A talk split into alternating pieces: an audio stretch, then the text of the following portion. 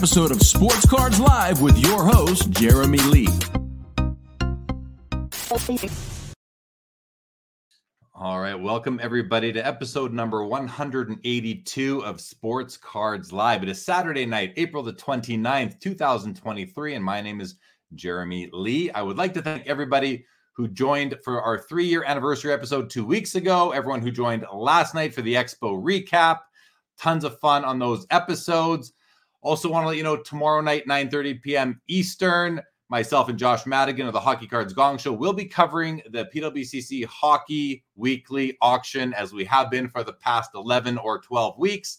And also next Saturday, no episode. I will be at the Edmonton Expo. Hopefully, we'll capture a little bit of content from there to share with everybody when I get back. I'd like to ask you all to join over 300,000 people who have already downloaded the Center Stage app across both iOS and Android for quick comps and card management features. Their app is the fastest and most accurate at card shows or at home to help you price your cards. Build, organize, and share your collection with your friends and find other collectors to follow using their note their new social sharing features. They have some exciting new partnerships coming soon. Please stay tuned and join me in supporting the great team they have there and the innovation they are undertaking. And also, our other sponsor, Use Protection Practice Safe Swaps. VeriSwap is an app and middleman service that lets you securely trade cards through the mail. Each transaction up to a million dollars in value is fully insured by their guarantee. In order to use VeriSwap, simply upload your inventory, make trade, partial trade, or full cash offers, and negotiate with the thousands of traders already on their platform. Check them out on iOS and Android. And as part of a special offer, your first trade on VeriSwap is only $1. There's a referral link in the video description for your convenience. Thank you to both Center Stage app and VeriSwap for their support of Sports Cards Live. Also, be sure to check out hobbynewsdaily.com for a daily dose of hobby news and entertaining content. It is a collaboration of various content creators, original writers, and just launched on April 1st of this year. Also, shout out Leighton Sheldon from Just Collect and Vintage Breaks. He'll be joining us shortly for the Vintage Spotlight segment. And thanks again, as always, to all of you loyal viewers and listeners. If you are not yet subscribed to the YouTube channel, not yet following on Spotify, please take a moment and do so. Let's get to tonight's show. Tonight's guest, he started in the hobby when he was seven years old, when him and his brother were collecting X Men and Marvel cards because Baltimore, as he says, didn't have any good teams or even an NFL team yet at that time. He was a collector who needed to complete every set he started. In 2019, he went into a break, had the Mavericks hit a Luka, and was ecstatic. In November 2020, he started Show Your Slabs. His favorite team is the Baltimore Ravens. His favorite athletes are Ray Lewis and Cal Ripken Jr. He is originally from and currently hailing from Baltimore, Maryland. Let's bring him out. Corey Fick, welcome to Sports Cards Live. How you doing, bud? What's up, Jeremy? Thanks for having me. I want to amend the Cal Ripken and put Lamar in place now that he's signed back with the Ravens. Got it. All right. Or just add Lamar. Let's So, add him. Let's add him. You- sure. So yeah. You can't take Cal Ripken out of there. No, we can keep Cal in. We can keep Cal in. But Ray Schulte did tell me some stories about Cal that are were interesting. So we'll keep that for another day. I also want to say to everybody, uh, you know, I realize that there's two big hockey games going on. Like right now, the Leafs and Tampa are like they just started overtime. I was hoping I was watching the third period, Corey. I'm like, oh, at least we'll see it end, and then we'll go live, and I'll just have to track the Yeah, I was Kings watching game. it too. Yeah, but it's in overtime, so that's going on right now. The Oilers and the Kings are starting in about 10 minutes. So to the chat, please keep us informed of the score as it happens. I do have my phone here. I'm going to be watching the Sportsnet app. And Toronto won in overtime. Yes. Okay. Toronto good. won in overtime. I see it right there. Okay. That's great. Let's go. As they say, the goal scored by Jonathan Tavares, who is the captain. Very nice and fitting. Okay. They knocked out Tampa. And to Amanda, if you're watching, sorry for you. I know you're a big Tampa fan. Same goes for all of our Tampa fan uh, fan friends out there. heart goes out, but I'm glad that the Leafs took the series. All right, but we still need to keep we still need you to keep us up to date on the Oiler game as goals come in. Corey, you got something? Yeah, not as important. I just want to say congrats to Toronto. I'm a Toronto fan strictly because of the card show and how great it is and how nice the people are up there. So, no offense to Tampa, they have a couple good shows, but I, I was when we were in Toronto at the Expo.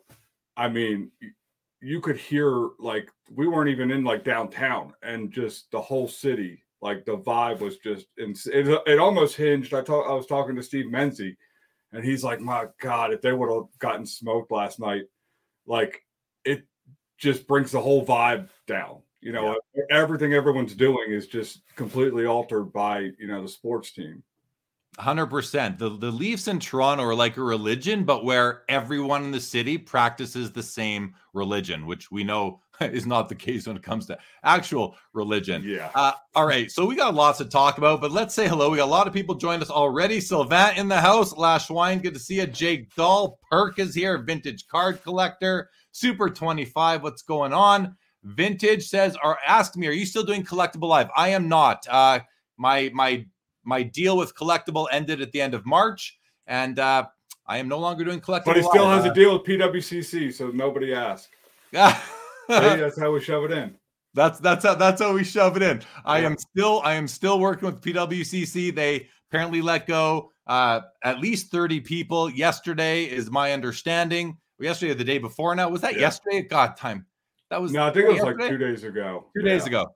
Two days ago. But um, as far as I know, uh, I haven't heard anything. They haven't reached out to me to let me know anything about that. So um, I'm going to do my weekly hockey card weekly auction tomorrow with uh, with Josh Madigan, and um, I'm going to reach out to PWCC and have a conversation and kind of find out what's going on over there for myself, and uh, probably mutually that you know their group and my and myself will decide if we're going to continue to uh, if I'm going to continue to cover their auctions, which I, I, really enjoy doing. I've been doing it for two years now. It's it's a ton of fun. So, but uh, but we'll see. We'll we'll have to we'll have to see what's going so you on. mean you're gonna you're you're gonna look up before you yell the sky is falling? I'm gonna I'm gonna talk. I'm gonna I'm gonna right, find out look, myself. Get, yeah, you're gonna find out before you just start. Okay, yeah, yeah. I'm gonna have some Good conversations. I mean, listen, yeah. I, have got friends uh, among the 30 to however many that got let go, so you know that doesn't make me smile. But you know, decisions are made for reasons that they're made. And uh, before I make any decision, I'm going to do my own due diligence on the situation and and talk to uh, the people over there. So we'll see. Stay tuned. If uh, stay tuned. 90s hockey collector. Good evening to you. Uh, Super 25 says been using the center stage app. It's great, shockingly accurate and consistent. Great to hear, Super 25. What is on Mike? What is up, Michael Stone, Jeff McMahon? Michael Stone, is there a catch with using center stage with Android? Can't find the app. Uh, it should be there. Center stage app, two uh, center and stage are two words. What is going on? What is going on, Mike from Eastridge? Good to see you. Bobby Burrell in the house. Here we go. Leafs just won. Leafs win. Toronto, wow. Hello, MLW Fishing. What's happening? The hobby with Cage, Cage Lawyer, the Cage Lawyer's recently single, by the way. Ho- he's hobby single, I should he say. He is hobby single. Really? Yes, hobby single and poor because of uh Cashnado. That's a whole nother story in Vegas. Okay, that's that guy about slot machines. Yeah. Got it. Okay. I figured there had to be something there. What is going on, Eric? Good to see you. He says, glad to finally see Corey on the show. Clay Phillips, what's going on? Show your slabs, Cassie. I recognize uh I recognize my, Cassie yeah, from shows for sure. My wife. Yep. Oh, that's your wife. That's my wife. Yeah. Claire is my cousin. Claire. I was, Cassie yeah. is my wife. Yep. Two blondes. Thinking, Look, I'm, I'm not living too bad. I was thinking, I was thinking, Claire. Cassie, welcome to the show. Good to see you. And Perk says, I've been meaning to ask Corey this for almost a year. My hobbying fuels my top 50 PC. How much for a custom wall mount that can hold 50 of both standard size? Oh, perfect. I can work and do the show. So hold on, let me grab pull up my uh, little quote book and we'll we'll just knock this out. Be a grab lot easier. Order, grab an order form and uh Perk will just fill it out. yeah, right. right Jeremy will get use uh code uh sports card live and get 10% off. Right. On. And by the way, for everybody watching, Corey, if you don't know, and I, am guessing uh, we've got about 50 people in the room right now. I'm guessing, you know, at least 48 of you know about Corey and Show Your Slabs. But if you don't, uh, that that nameplate right there, that's a Dale Hawerchuk. That's nine cards out of Upper Decks the Cup. Each is a one on one, spelling out the name, the last name Hawerchuk. That is a display that Corey sent to me that has been sitting above my that closet uh, for for quite some time That's now. I used to so bribe him to get on the show. He had to bribe me to get on the show, and then I made him wait. How long? A long time. I, I really thought I should have sent you two displays in retrospect because I maybe could have cut that time in half. But well, we got you on, Corey. Yep. We got you on for sure. For sure. Darcy in the house. What's going on, Darcy? Darcy's going to be my booth mate at uh, the Edmonton Expo next weekend. Good to see you, Darce. And Perk is willing to take you up on that discount, Corey. So there yep. you go. There, there, hey, where do people no where do people go to uh to see your let's get this out of the way right now. Is yeah. it showyourslabs.com?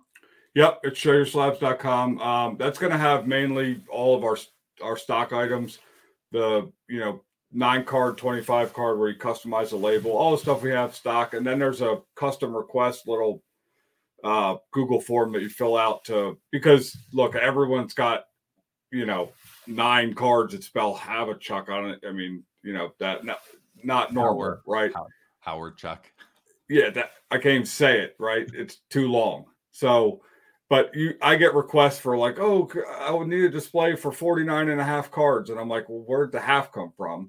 But nobody's ever, you know, so you can only make but anyway, go to showyourslabs.com. It's got all the standard stuff on there. But anything you see there, anything you can take a picture of, we can put it on your wall. So you did actually send me two displays. You also sent me this one, which ah, I yep I put in. Uh, I got I was, and it's great. It fits the tag slab. So I got twelve of my tag slabs in Man, here. Those look good. Yeah, all the different colors looks really nice. Really I nice. love seeing. That's one of the and not even for me, just anybody that displays their stuff. Any anything that's that like refractor, like um I got a tag Genesis Lamar.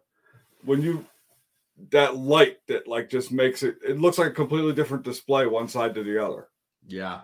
It's awesome. And these slabs are all in like slab uh like you know the the they're in these guys right here actually these are these are called uh, Defend Pro. This is a this is a, a new sleeve yeah, company. that, that, one. No, they're new. They approached me at the expo last weekend and gave me the sam- uh, two sample bags. One one you know made for PSA, one made for Beckett, and the PSA size works perfectly for the tag slabs, or very close to perfect for the tag slabs. So that's what I use. But these are these are actually as good, if not better, than any competing product I've seen out there, just in terms of the the clarity and the fit. Like it's like there's. I honestly, that's surprising because I know. I normally tell people don't put them in the bags when you put them in the display because again, the reason you put them in a bag is because you don't want it to get scratched. And unless somebody's throwing something at your wall, you shouldn't get them scratched when they're up on the wall. But um, they're they, I didn't even realize they were in them to be honest. So that's kind of a endorsement there. Yeah, yeah. They that was this bag. Precise. They're called Defend Pro precise fit graded card sleeves. I it's a Canadian company. You know, I was met them at the Toronto Expo. They were set up with with dollies. The guy's name was uh, was Chris, and he yeah he gave me the samples. So here we go. We're spreading this spreading information. Yeah. yeah. yeah. But I really like them. I really like them as as a as a solution for you know keeping your slabs nice and scratch free. Hockey Barn says that the, the Toronto's going to plan a, a parade now for getting into the second round. That hasn't happened in a while. I they they kind of should. They have something to celebrate right now. Foul five ball in the house. We got baseball card curmudgeon. We that was Jeremy. That is Baz. We got Frank Estella, LGC in the house. Says you so you sold an or eight. No regrets. Congrats. He's referring to the fact that I did sell one of my one of my best cards at the expo last weekend. I had a PSA eight Bobby Orr, and uh, I did sell it. I did sell got a lot of loonies and toonies though. I, I big bag of loonies and toonies. You're right, Corey. And I was going when when Leighton comes on, I wanted to talk to him about it because I traded it away only because I have this copy that I like more and it's a lower grade. So, um, but we'll wait for Leighton to come on. I want to get his opinion on that move, which I'm sure he'll he, he I don't want to say I'm sure, but I have to think he might think I made the wrong move because I gave, you know, gave up the higher grade to keep the lower grade, but I also got something in return for that. So yeah, uh, I hope you bring uh, that part up. You have to bring the number up, but I mean that's the main, yeah, you know. Yeah. yeah. Uh, Lash Wine says I've got one of those too. He's talking about the, the Defend Pro sleeves and vintage card collector. Let us lets us know that McDavid just scored. And if you think about it, the Oilers are up three to two in the series, and McDavid hasn't even really woken up yet in the series. Maybe tonight is the night, and they can end it and finish off the LA Kings in four games. We'll see what happens. All right. Anything else random before we uh we well, jump real in? quick? It, is McDavid and I don't. Uh, pardon me, I'm not a hockey guy. I just kind of watch. And my dad actually played college hockey, so I know how to skate. And I know you know kind of got into it, not hockey, but skating young. Is McDavid the guy that everyone, you know, comparative to is he living up to all the hype? Is he is he oh, yeah. is he LeBron or is he like Luka?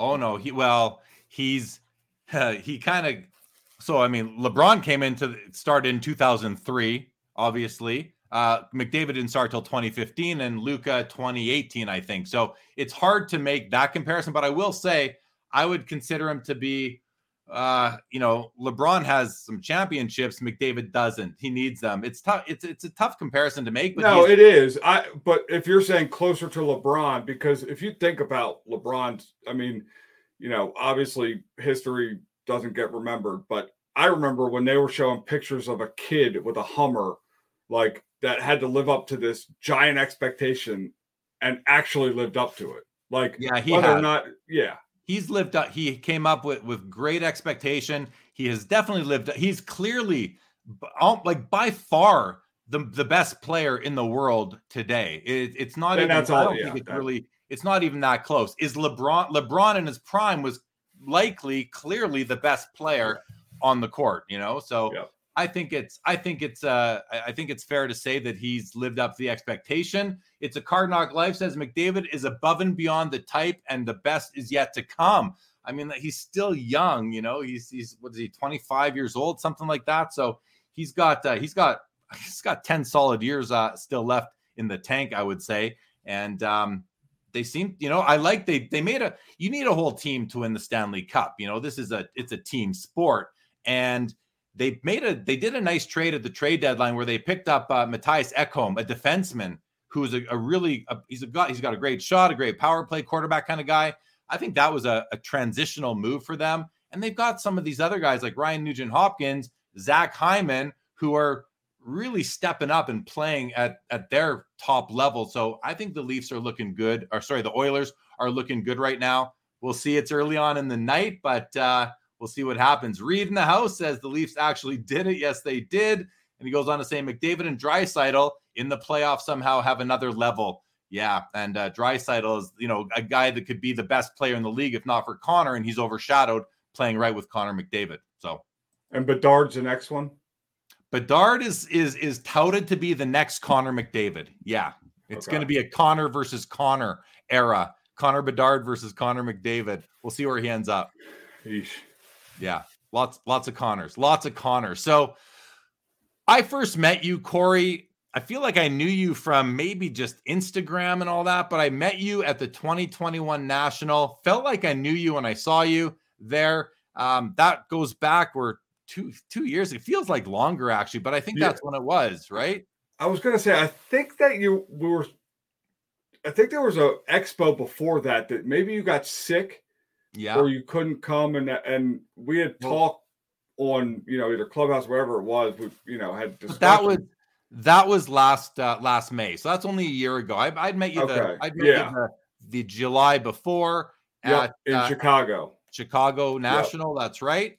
And uh, and now I mean you know there's lot there, there's lots of talk about clubhouse. There has been recently a lot of talk about clubhouse but I've spent some time on there in the last couple of years as have you. So you know, I feel like I know you pretty well. You come up to the Toronto Expos. I've seen you at the last two. Uh, definitely, we definitely travel in some of the same circles. So it's nice to finally get you on the show. Let's learn a bit more about you, though. You started to show your slabs. What were you doing in the hobby um, and generally in life, you know, before you started to show your slabs from, you know, I don't know, even start 2010 through the present, something like that? Yeah. So, um, kind of to back it up like you said in the intro, I started collecting and and like every kid was a collector of everything from and you know highlighted Marvel and X-Men stuff like that just because unfortunately we didn't have great teams, so there wasn't a huge baseball card, but always baseball cards too. Honestly, the baseball cards probably ended up in my bike spokes to make a sound like a motorcycle. Um, but you know, and then everything to me was always it was very I had to finalize every collection, and it's you know it went from Pogs to Beanie Babies to the McDonald's toys that were exclusive, and um, so the collecting bug has always been there. It my mom has it, and she's probably one of my biggest catalysts where we would be sneaking stuff in the back door so my dad didn't see it um you know r- routinely but um, so fast forward, you know, obviously, like everyone else, you go through school and come out. And I was always somebody that never was afraid to work. Um, and not that people are afraid to, but always thought that you work hard, you get what you put in, you know, nobody's going to do it for you. Um, had, you know, as a little kid, had snowball or means uh, snow shoveling was like, you could, I mean, I would just work myself to the bone and um, usually have like four or five kids running a whole. I mean, we would make a couple thousand dollars as kids, like because we would just hit every you know thing. So I got bit early by the entrepreneurial thing, and also I was terrible at school. I just couldn't like focus. Matt, like the testing and stuff, was just never my thing. So, um, and then coming out of high school, I was working for my uncle's law firm and I started. it was working in the summer in these storage lockers. It was 100 and some degrees, and I had to keep all the files in order. Seven to ten storage lockers full of files. I thought like this is the big like this is impossible. There's got to be a better way to do this. Um, so I, it was probably I was about 21 um, and for other reasons, I needed to start my own business. A buddy of mine had just got injured, and I was spending time going back and forth from the hospital. So it wasn't, there was no, I had to figure out a way to work my own hours and, you know, whether it was 12 at night to two in the morning and go to the hospital during the day. So I started a document scanning company, and my uncle was my first customer. I, you know, invested a lot into a heavy duty scanner, spent, you know, researching and figuring out okay how do we take all these documents digital? Um and it was a hit. I mean i mean as far as it was it was an it was a need right? And i'm able to fill a need and kind of work my own hours. I can scan whenever i wanted to. Um and really that business was started too for the buddy i was visiting in the hospital was a um iraq he was wounded in iraq lost both legs in an ied in 06 um and we've best friends since fifth grade. So I wanted to start something mo- really for him to help get out of the hospital. I didn't know if he would live or die at the initial point, but once I started seeing him come out, I wanted him to have something where you know maybe he could do it and we could go after government contracts and you know in the states government contracting stuff like that's a big big deal um, as it turns out the government pays you more money to stay home and do nothing then they you know they they take away stuff when you start making money. So anyway, I ran that up till to get the sports cards. I was watching breaks online on Facebook, and it was probably eight months to a year before COVID. Because the, the funny thing is, like COVID was the gas on the on the already burning fire, but the sports card market was on a major up tick. Like the trajectory was crazy because I was seeing these card prices and the box prices. You know, I think the three team, it was a three team break, random team. I got the Mavericks. Um, it was a hundred bucks. And that spot today is, I don't know, five, six hundred. I mean, if you multiply it over.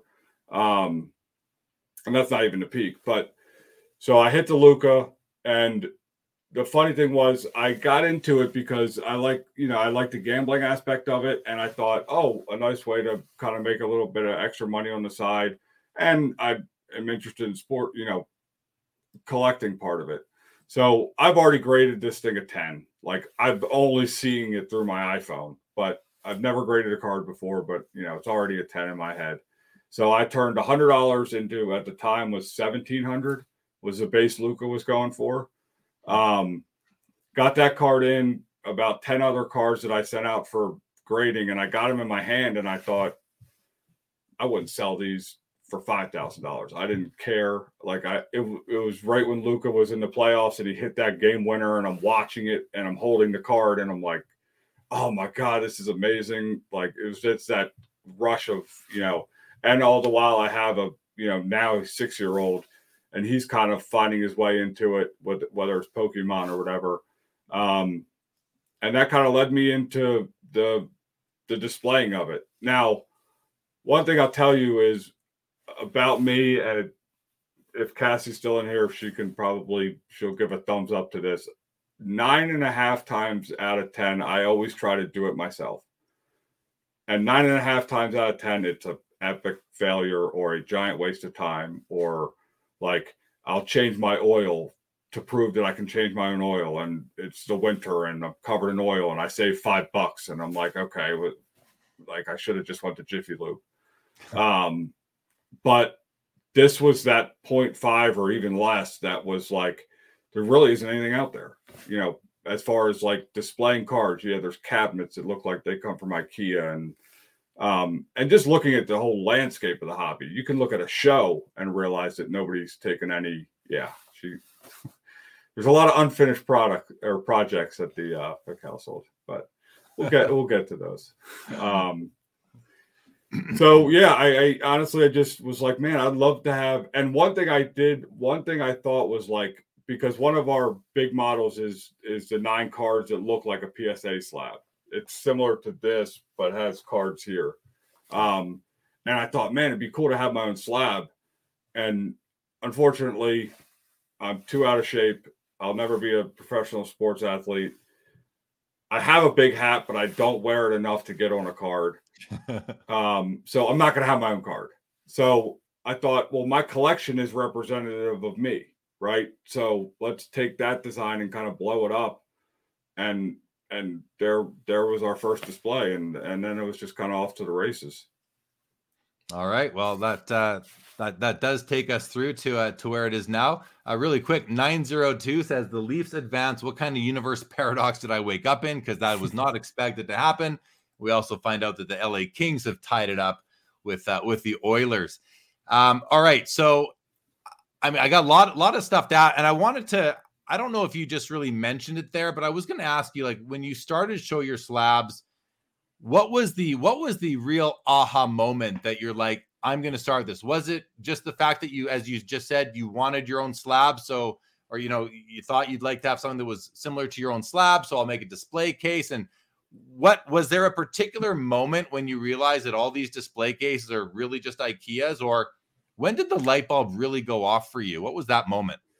It was probably um so I again I and I ran a business beforehand, so it's not all all is like oh I just want to make a cool display case and somebody came to me and said I'll buy that from you for two hundred dollars and like it wasn't that kind of thing. It was wow I'm watching the card market go up. I'm trying to you know see where everything's going and really I, am very good at fulfilling like niche problems, like just like the document scanning. My uncle would have had no idea about this if I didn't bring it to him. So I'm very good at like solving the problem and bringing it to the person who has the problem. Right. And then kind of a totally different deal in the fact that it's a consumer product. So then, you know, again, it's you walk through life going, man, I wish I would have thought of that. Man, I wish I would have thought of that. Then you think of it, and then you're like, oh crap, don't screw this up. Like there's that's just where it begins. Like, you know, and you can either a lot of things go nowhere and and things can go somewhere. But I I really saw this as like watching everyone everything in the hobby go up and watching kind of all these, you know, these tech companies and all this stuff, and that's all great. And like I get it, but like the end of the day, the collector's a collector, and like they don't want their cards vaulted. Like, yeah, they're gonna. I guess there are that section, and that's fine.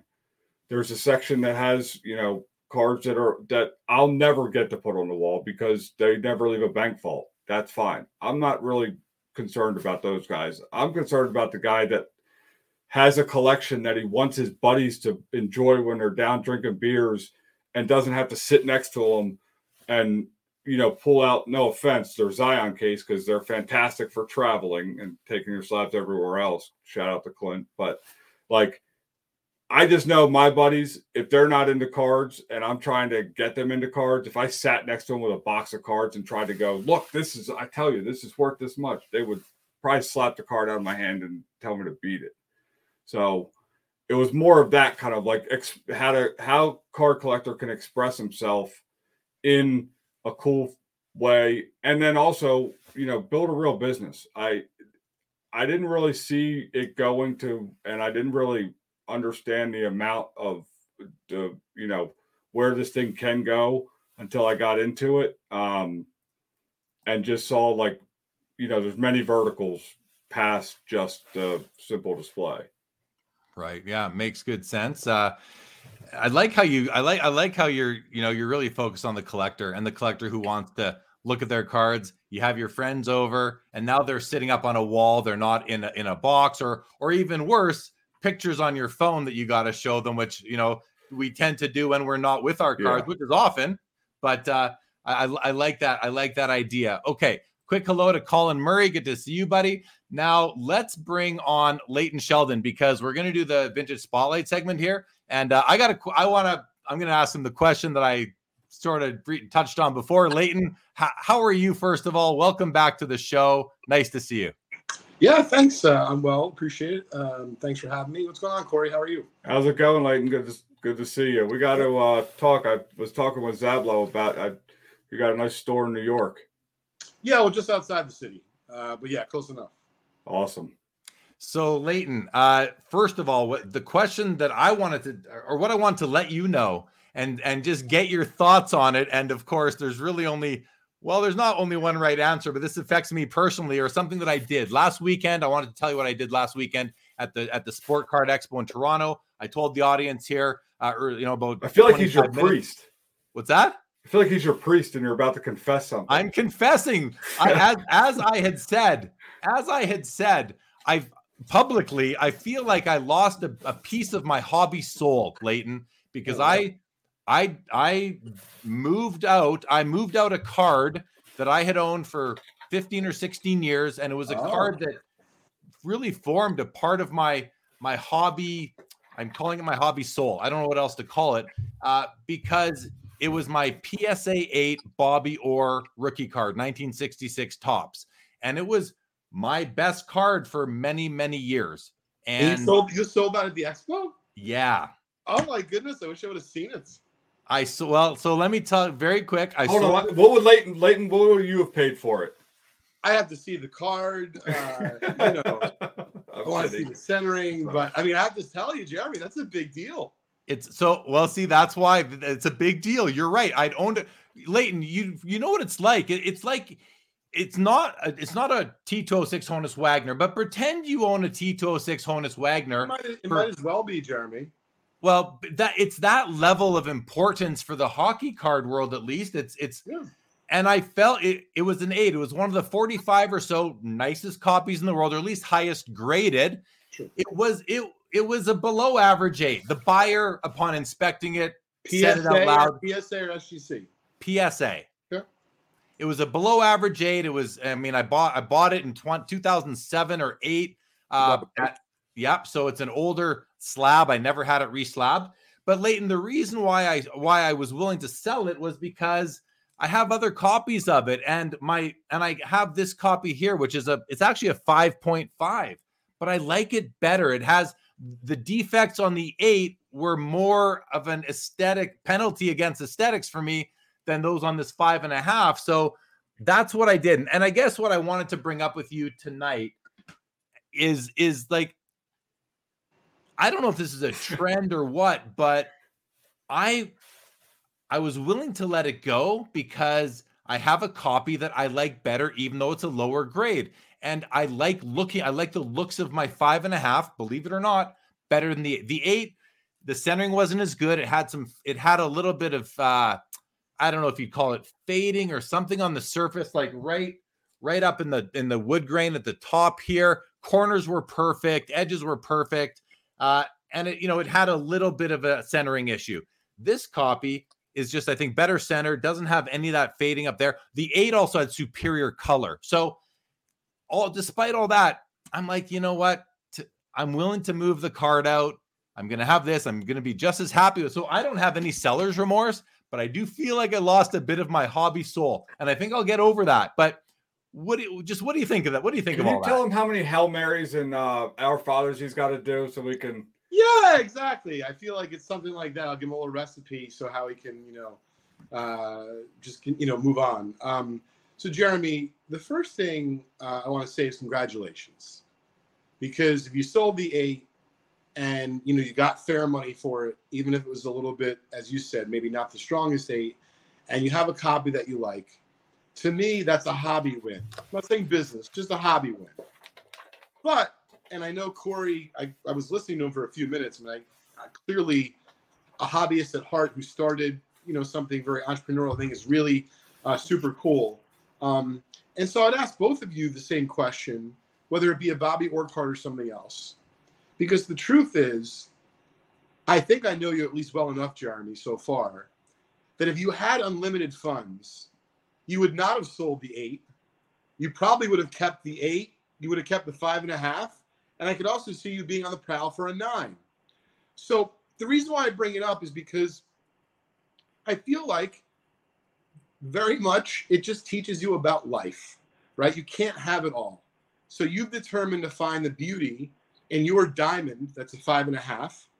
And even though there's a higher graded diamond, which you're well aware of, someone else is going to enjoy that higher graded diamond while you sit there and enjoy still a wonderful diamond. Um, and that's the way that I would look at it. But I know for me, forget about an individual card. And I bought something really cool the other day, um, which if we have one I'd love to mention. But if I had all the money in the world, I wouldn't even target a card. I literally know I would make it like my life's mission to just buy, acquire. No, I would trade, right? I'd have fun. But if I didn't have to worry about the financial aspect of it whatsoever, and there was just unlimited funds, I realized that it may run its course and I may not be as interested in one year or five years or whatever the time period is. Um, but that's my two cents on the subject. Jeremy, Jeremy looks like he's going to cry. Yeah. You know? I am. I no. I mean, listen. you, you, I'm thinking about this unlimited money thing, and at the end of the day, if I had unlimited money, I wouldn't care if I had a, a 10, 9, or 8. I'd just want the card, the copy that I like the most, because you can own anything at that point. So maybe, maybe not. It's always well, fun to think to about circle having. Circle back to the so that Luka that I pulled that I said I would never sell. It came so I had gone through prototyping and all this. I had my first run of actual displays. I had no money, sold it for fifteen hundred bucks, and funded the whole. Like I literally was like, couldn't. And again, it's a Luka base prism, nothing crazy, but like it was that first card that got that like crazy reaction and i told myself it would like i wasn't going to sell this i was watching prices go up go up go up didn't even care didn't even look at them but when the need came to you know i thought hey if this thing works out i'll buy another well little did i know i could buy probably 10 of them now. Um but i thought man worst case scenario if this thing works i can buy it back. So you sell for your needs and you know unlimited money well, that's probably, right. I mean i you you sell because the time was right. I took it with me, not expecting to sell it, but I got a very I got a, a, an offer that I felt like that's the right offer. I'm well, I countered it. They accepted my counter and and off to the races we went. And so, you know, Corey says I look like I want to cry. Sylvan here says that I looked conflicted, bummed after I sold the Orr. What I was was in shock. I wasn't. It wasn't that I was conflicted, bummed, uh, or about to cry. Literally, it was that I was in shock that I moved this card that I had held dearly and tightly, thinking I was never going to sell it. But then I realized that you know what? It's it's it's not a grade eight. It's not it's not the it's not like if it was the best eight, I don't know that I would have moved it, you know, but it, it wasn't. It had its issues. So I don't even think you need to do that though. Like I, th- I honestly think you love that five and just roll with the five, the five and a half. and, that- and that's like, exactly what I'm doing. I- no, you don't have to worry about the up centering or the this and the that. Like the, you know, I, Well, but you do. That's what it comes down to is how much you love the specific copy. Leighton, go ahead. Uh, I- listen, I, I agree with you. Uh, I agree with you both. Um, you know, you want to be happy with the specific copy uh, of the card. Um, but I do feel your torment, Jeremy. I, I understand what you mean. You know, I sold a couple cards. I remember last year at the National. Didn't really expect to sell them. When you sell them, I understand the feeling of shock. Um, but I would say this: um, the least the lessons that I've learned in the last, you know, couple years, on top of everything else, I don't really want the stuff to own me. Hmm. So if you feel comfortable owning a sweet copy that's a five and a half, I'll throw in there. And I love the Orr card. If I, you know, had a really cool story behind a Bobby Orr rookie, I might just be happy with that copy, knowing the lineage and the provenance behind it. So there's no judgment, there's no jury. It is fun to discuss though. And I didn't understand what you meant at first about shock, but now I do because it's like set in. I thought about a few cards. Yeah, I don't think I would cry, but I don't know if I would jump in the streets either. I would take a moment to be like, wait, what just happened? yeah, that's pretty much how it went down. And then I had to process it uh, that my my internal identity as far as the hobby goes, that has always been relate. I've had this this specific card as a part of that is now no longer in my in my ownership. So you know, does my maybe hobby soul, hobby identity, uh, internal though, not how I'm looked at, just how I look at my own collection. This was this was the centerpiece of my collection for a lot of years, and now I'm so much more of the buy the card, not the grade mentality that I was willing to, you know, would I buy that same card for the amount I sold it for today? Probably not. So let's sell it. I have a great copy in its place. Very quickly, though, here, vintage card collector here says, unless a card is truly not replaceable, for most of us, everything is for sale for the right price. And I think in my case, I had it replaced already because I, again, I had another card to slide in and become uh, the, the new one. Uh, Mark Santucci says, as much as I hate the Boston Bruins, uh, that's a nice Orr. Do you have the Esposito rookie, the Phil? I certainly do have the Phil Esposito rookie card, Mark Santucci. Now, Leighton, you see what Corey does with show your slabs, these displays. How do you have you have you ever seen one with a bunch of vintage cards in them? What how how, how would they look in, in Corey's uh, show your slab displays? One of your nice vintage sets or something. Sure. So hopefully, I'm I'm thinking approximately three to five business days after today's call, I'll let you know because I've never seen them, but I'm hoping I'm going to have something show up on the doorstep of our offices and our store in Millburn, New Jersey. Um, I've seen it plenty of times at our good buddy Mark Zabel, who we just mentioned from Bleecker Trading a few minutes ago. We've seen it at his store on display. But Jeremy, to answer your question directly, I've not really seen one or a display of his filled up with vintage, and I'd like to. I think that'd be fun. For sure. Corey, you got any any questions for Well, Leighton? and that's the interesting thing about vintage, right? Is the card stock and and I know my what I battle with vintage mostly is, you know, people don't want the cards out in the sunlight and uh, and worrying about you know fading and detailing, and I and I get that, and we have obviously solutions for that. We have individual UV slabs that go over the card that just covered 120 percent of the card. We have full covers.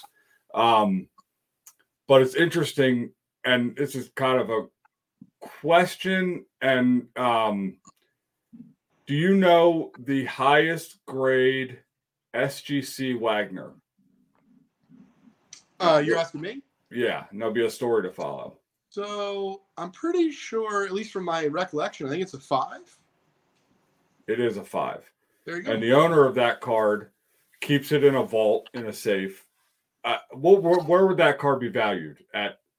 Name a price. It's it's yeah. It's I don't know, ten million dollars, If- yeah, million if dollars. not, I'm not- right. Something extreme that I don't have to buy, but I'd like to. Right. So he has this card, um, and this guy is a through and through collector. Just uh, I had never met him before he had he had approached me at a show, but he had Blake Jamieson, he had him paint an exact replica of the card because that card stays in the vault, right? It doesn't see sunlight, doesn't get messed with. It was probably, I don't know, three feet high to the point where I know that he sent pictures to him and the guy was like, no, this is too nice. Like, I want all the cracks, I want all the corners cut off, I want like the, like, he wanted the exact card. So to make it even more exact, he we had him he painted the SGC label and we built a five foot tall SGC slab that holds this thing. It's the most insane thing I've ever seen. He's That's got it for cool. the Wagner and it, he's got the Babe Ruth. Uh, I think I know yeah, who it is. You know who it is, right? Yeah. So he had come to me at a show and he said, you know, I'd never met him, dealt with his handlers when we were doing the shipping and all that. And it was the craziest thing because he's he's telling me about where these things are and showing me pictures. And it's the Wagner, the Ruth, like Pollock, Van Gogh, like the craziest art you just have ever seen. And I'm thinking, like, why are these paintings up there? And he told me every time anybody that any one of his friends or any business partners come up, he directs them right to those two cars and he says, Those are, he's like, all this other stuff is whatever. I own those two cars, you know. So kind of just to go back to the vintage thing, I, I while there is the the risk of you know because the cars are older stock, I do think the vintage collectors love and enjoy being able to show them maybe not as much on the wall and that kind of stuff, but at least talk about them. And in this case, have enough money to have a five foot version of it made. But um, no, I know not everyone can do that, but I just I, I I really do think vintage collectors are collectors as much as values are all there, like set building and all that is so cool. So I'm actually excited. I want to get up to your store and check it out. I'll be in New York Tuesday, so maybe I'll stop by. Yeah, definitely. Send me a DM, please. Leighton, uh, anything that you wanted to shout out going on on Just Collect or uh, Vintage Breaks or the new cards you picked up? I saw you. I saw your post on Instagram. Uh, you picked up some amazing stuff. As you always see, like you, you know, I always say that, that you're a professional baseball card hunter, but you're also somebody who like finds stuff on the regular. You're always uncovering yes. this awesome stuff. So, what's going on right now? And then, uh, and then we'll we'll wrap up. Yeah, so I'm going to tell you a quick story about this collection I was able to purchase the other day, and then I am going to plug the Vintage Breaks event, which ends tomorrow uh, at the end. Um, so check this out, and you know how things go, right? People email you or they call you or even they text you um, and you know they have such and such um, then you see images. And then like the next worst thing you can hear is well i'm talking to 11 different people. I'm talking to seven auction houses. I'm talking to three individual collectors. I'm talking to my cousin billy. And you're like my former schoolmate johnny. I'm like listen i got no chance of buying this collection. So um, fast forward this gentleman sends over some pictures. And he was talking to John uh, from our office, who handles a lot of like at least the initial contact.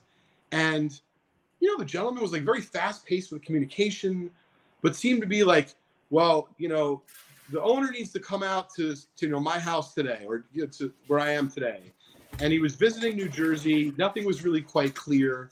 And you know, I don't really like to go on wild goose chases. So I'm like, hey, we'll be here all day for you. Why don't you come on by?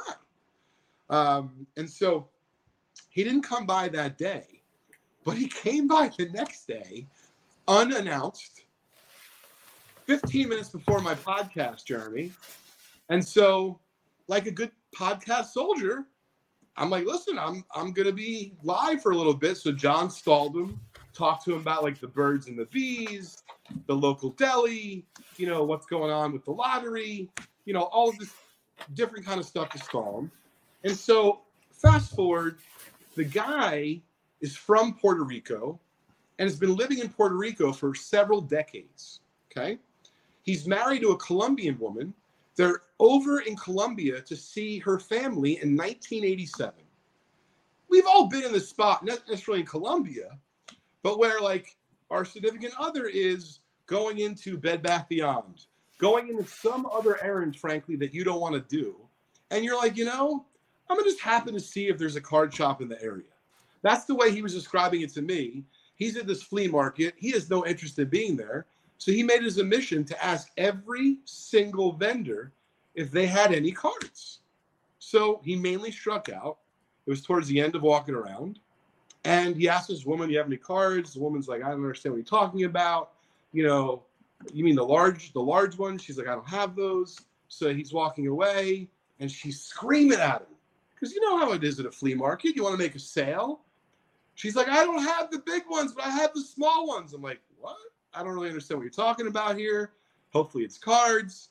So he tells me that she takes out, now they weren't in card savers back then, but an almost near complete 1933 Goudey Sport Kings set of 47 cards, only missing the Ty Cobb. This is what's crazy. Other people may get upset about this. It was just kind of part of the story and funny. So it's like a heated negotiation back and forth, which if you want to read the full story, check out our blog at blog.justcollect.com. We ultimately reach a deal. No sooner when I give him the check, literally, he was just sitting on this. He couldn't wait to share this nugget with me. He's like, You want to know how much I paid? I'm like, I don't care. He's like, You want to know how much you paid? I'm like, You're going to tell me anyway, so you might as well tell me. He's like, $7. I'm like, $7 per card? He's like, No, $7 total. I'm like, Wow, that's pretty good. So I'm like, I can do the math. I'm like, you negotiated pretty hard. You know, he's like, yeah, well, I need the extra 500 for this and that. I'm like, get out of here. Meanwhile, we shook hands, we took video. Um, and without exaggeration, he was in visiting family from New Jersey, uh, from Puerto Rico in New Jersey. And he carried the set with him in the hopes that he would meet with an auction house or someone like ourselves, uh, get it appraised, and maybe have it sold. And he has some more cards apparently from this flea market 1987 Colombia find. Crazy. I can't wait. I can't wait to see the rest. Did he know what like to look for? Like, is he a card There was a little or- bit of a language barrier. John, who works for us, is from um, Peru and speaks fluent Spanish. So even though he could communicate in English, there was like some of you know the idiosyncrasies of the the language that I couldn't quite figure out. It struck me as this: he had a few dollars in his pocket. He was looking to buy some old cards. He had no idea what they were worth. Frankly, I don't think he had any idea even what they were. He's just like, hey, these are cool. I can afford them. And he's held them since 1987. By the way, he has one card graded. That's it. Neat. Wow. And everything else is ungraded. Right on. So, guys, if you want to follow Leighton on Instagram at Leighton underscore Sheldon, at just underscore collect, his podcast, as he mentioned, is trading card therapy. She got a you got something going on in Vintage Break. Shout that out before you go. Oh, sure. I appreciate it, Jeremy. So tomorrow night at 10 o'clock Eastern Time, we have the end of our big event, and we're giving away a 1956 Topps Roberto Clemente second year PSA 6. It's a gorgeous card. Um, thousands of dollars in break credit, 2022 National Treasures baseball box, and a lot of other great stuff. If you'd like to tune in, you can find us on our YouTube channel at youtube.com slash vintage breaks. And we'll be breaking from noon till 10 o'clock tomorrow uh, evening. Long day. Well, good luck with that, man. Good to see you. Thanks for the vintage talk. I always enjoy it. Corey, thanks, Corey, for uh, having some great stories to tell too. Lastly, Leighton, I'll, I'll you have to pick a card to put into a slab chain. I don't. I, Absolutely. I may have to do like a several I have, vintage. uh, in mind. yeah. Uh, Corey, it was great seeing you and spending time together on the show. Jeremy, congratulations on your Bobby Orr. Thank you. Thank you. Thank you. Oh, and check this out, Leighton, before you Yeah. go. I picked this up at the Toronto Expo too. Oh, that's the Otto Graham I mentioned. What's that graded? I can't see. It's a 3.5, but it's it it looks like a six. I don't know You why know it's what? three and a I half. love Otto Graham. I love the 1950 Bowman football set. They're like all miniature works of art. Uh, congratulations. Nice pickup. I it, it- to me it's just so iconic and beautiful. I absolutely love it. I was it was it's my favorite pickup uh, from from the Toronto Expo. All right, Leighton, good to see you, buddy. Thanks for coming. Yep, take it easy, guys. Take it easy. All right. Thank you, Leighton. So, Corey, first of all, Sports Card Stallion says Corey from Show Your Slabs is the man. Huge asset to the hobby. Very nice. That is Alex Bashan, who was on. Yeah, he's us. just saying that because I let him set up for free at my table in Toronto. There you go. there you go. As you also you you had you had Amanda with you. You had David Marino with you there for a little while. You're what's going on? It's just the the community table or what? Yeah, I love it. I mean, and that's that's you know where I it's crazy. I I don't I have displays, so it's the perfect thing. If somebody wants to sell cards, I'm not selling cards, so I it's win win. Yeah. Yeah, Yeah. I, I make custom stuff for them to put it up in, and people Perfect. go. I mean, a lot of people see all their cool stuff and they go, "But where is this case from? Like, where? How are these up? How are they up in the air? I don't Just look at the banner. Just look at the banner hanging up behind it, right? Yeah, Right on. Yankees fan says here uh, for tonight's show and the two stories, beauty is in the eye of the holder. And I don't know if that's supposed to be a, a slab holder or eye of the beholder, but I get what you're saying and definitely agree. Collector's Dream, what's going on? Bobby Burrell says, as long as you're in the hobby, you have not found. Sorry, as long as you're in the hobby, you have not found your favorite card or collectible yet. The chase will always outweigh the kill. I mean, that's that's something that I've talked about before a lot, Corey. Is that you know we buy cards, they they arrive, or you know you bring them into your collection. We're all we're we're looking for that next card right away. It's like we're we as collectors feel like we're just never satisfied, and that, that could be a deeper psychological analysis to be had uh, into the. I'm sure it has been into you know the mind of a collector. So yeah, interesting. Dennis Zender in the house. What's up, Dennis? DPZ. Good to see you. And Terry Fortune, of course, I know about that, and you are just a big Bobby Orr fan. But don't worry, Terry. I still have a beautiful Orr in my collection. Joe Perot in the house, all the way from Hawaii. What's going on, Joe? Good to see you. And the professor says, I'm still absorbing the great content from last night's Toronto Expo debrief by you with Sam Mikey Reed. Would you what does he say here? Would you ever consider regrading your PSA 5.5 or perhaps you think it may have been undergraded? Uh, professor, I would not consider regrading my five and a half. I, I feel like if they can't grade it right the first time, I'm not, I don't want to pay a grading company twice to do something that they should get right the first time. But a lot of people are will in our hobby are willing to pay twice for that um, because they often just get it wrong the first time, and the hobby just understands that and knows about that. So it is what it is, but not me, uh, Professor. I'm going to be happy with the card and not worry so much about the holder. If you All need right. it cracked, I can help you out. Yeah, exactly, for sure. 1956 Top Sky is here. Matt, good to see you, buddy. Welcome to the show. One of our one of the most popular episodes in Sports Cars Live history was with Matthew Rocker talking about his 1952 Topps Mickey Mantle pickup at this year's Burbank show back in February. Okay, Corey. So I also wanted to talk to you like you're building a business in the hobby. It's a consumer product, and you are also it feels to me like you you put yourself out there. You're at all the shows you're out there you're hustling you're talking to the vendors but you're also on social media you're, you're on instagram you're on you're on you're all you're on clubhouse quite a bit talking to the folks that, that congregate there. How important do you feel how important has it been to you? And how important do you feel it is for other startup companies in the space to build these relationships like you have? And like has your presence on social media been part of that strategy not to undermine your authenticity and wanting to meet people but is it part of your strategy in terms of building the show your slabs brand You know, it's, interesting. I'm in the beginning, I would have said yes, and I, I, I do think that relationships in this, especially when you're in a product industry where, you know, you're just selling, you're selling something that you made, yes, and maybe you have some protection and patents or whatever, but it's not, you know, there's nothing that stop anyone else. So sometimes there can be, you know, competition or whatever it is, and you and you want to um, kind of use yourself to perpetuate what you're what you're selling and what you're doing, right? But I'm finding out now that there's a lot of like there's so much value in that, but it also really can hinder like growth as far as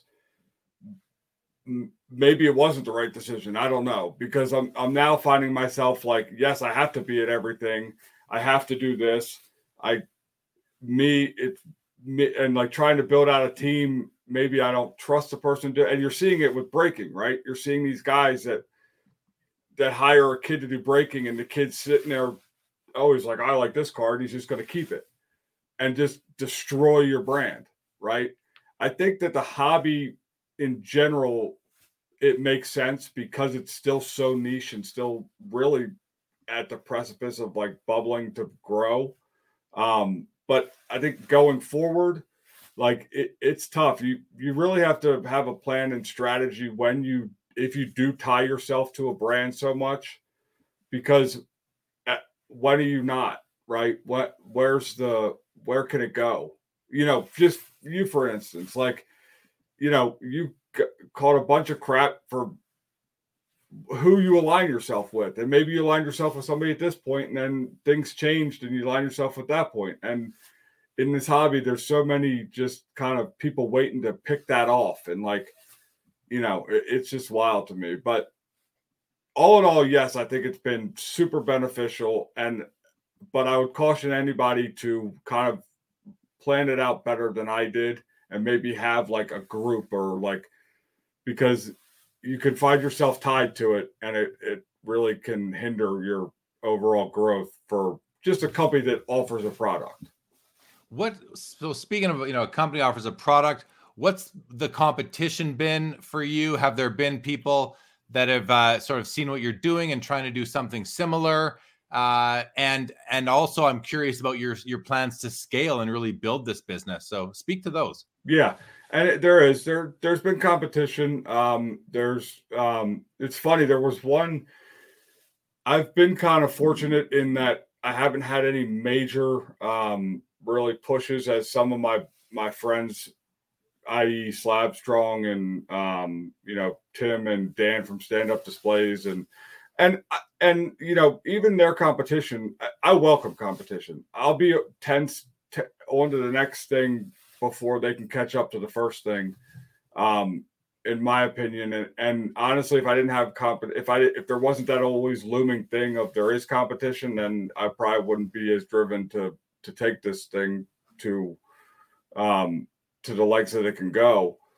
Um, and then the one, but there's a funny story. So this guy DMs me like I don't know a year ago on Instagram, and and that's again where maybe I shouldn't be even dealing with this DM, like because he's asking me if I my patents published somewhere he can see it, and I'm like oh, that's an interesting question, but okay, like I, I'm not really going to engage this. Like, what's the point? But I'm always, you know, then I get my my defense mode on, and I'm like, why or what's up? And he's like, I had a similar idea and I just wanted to make sure I wasn't infringing. And I'm like, well, I don't know. Do your own research. Like, call a patent attorney. Don't call me.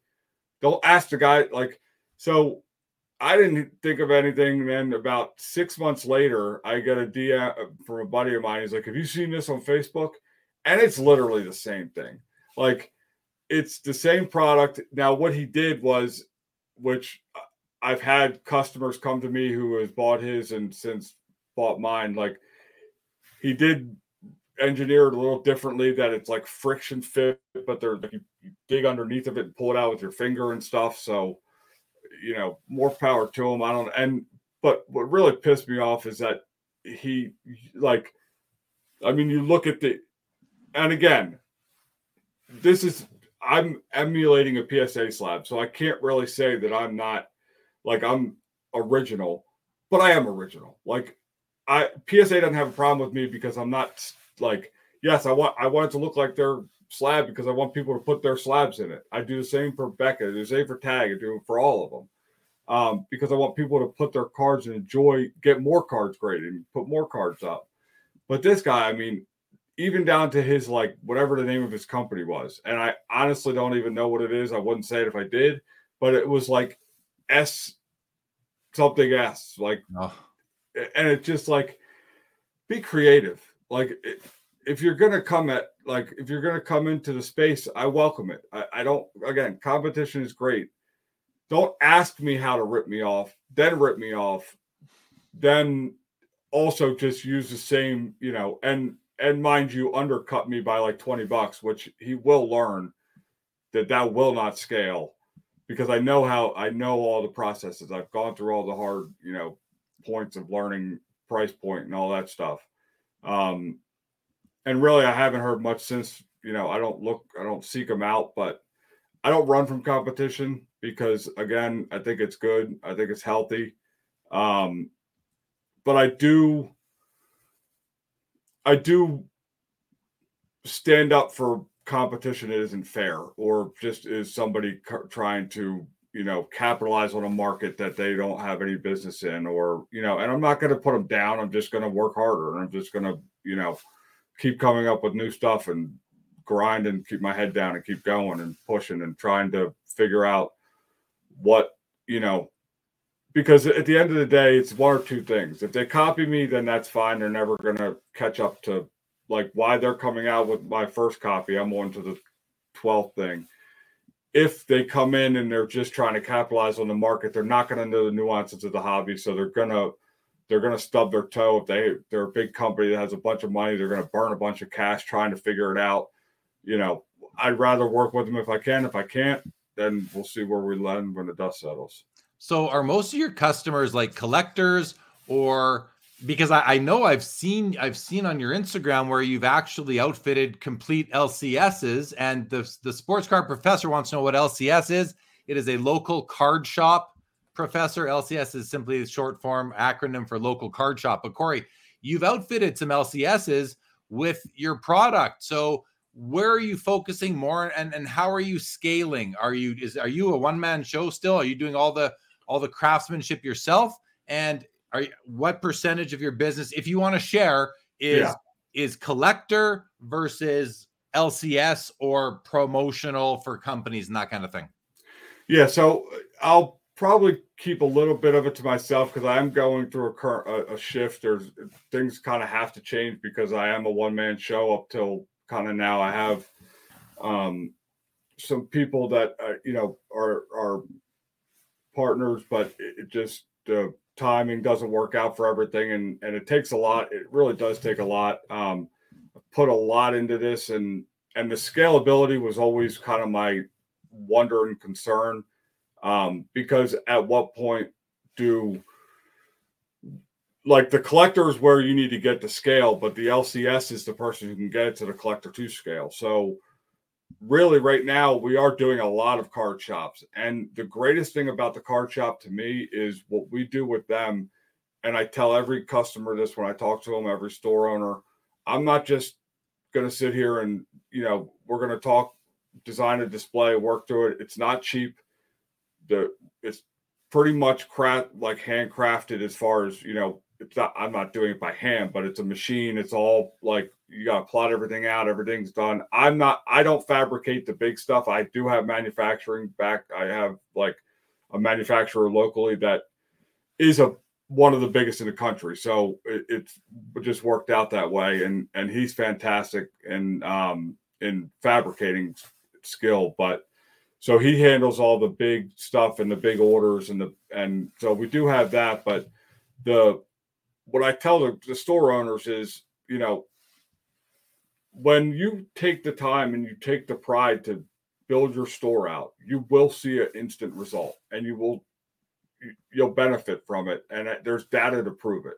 So we built a store um, that was in Wayne, Pennsylvania.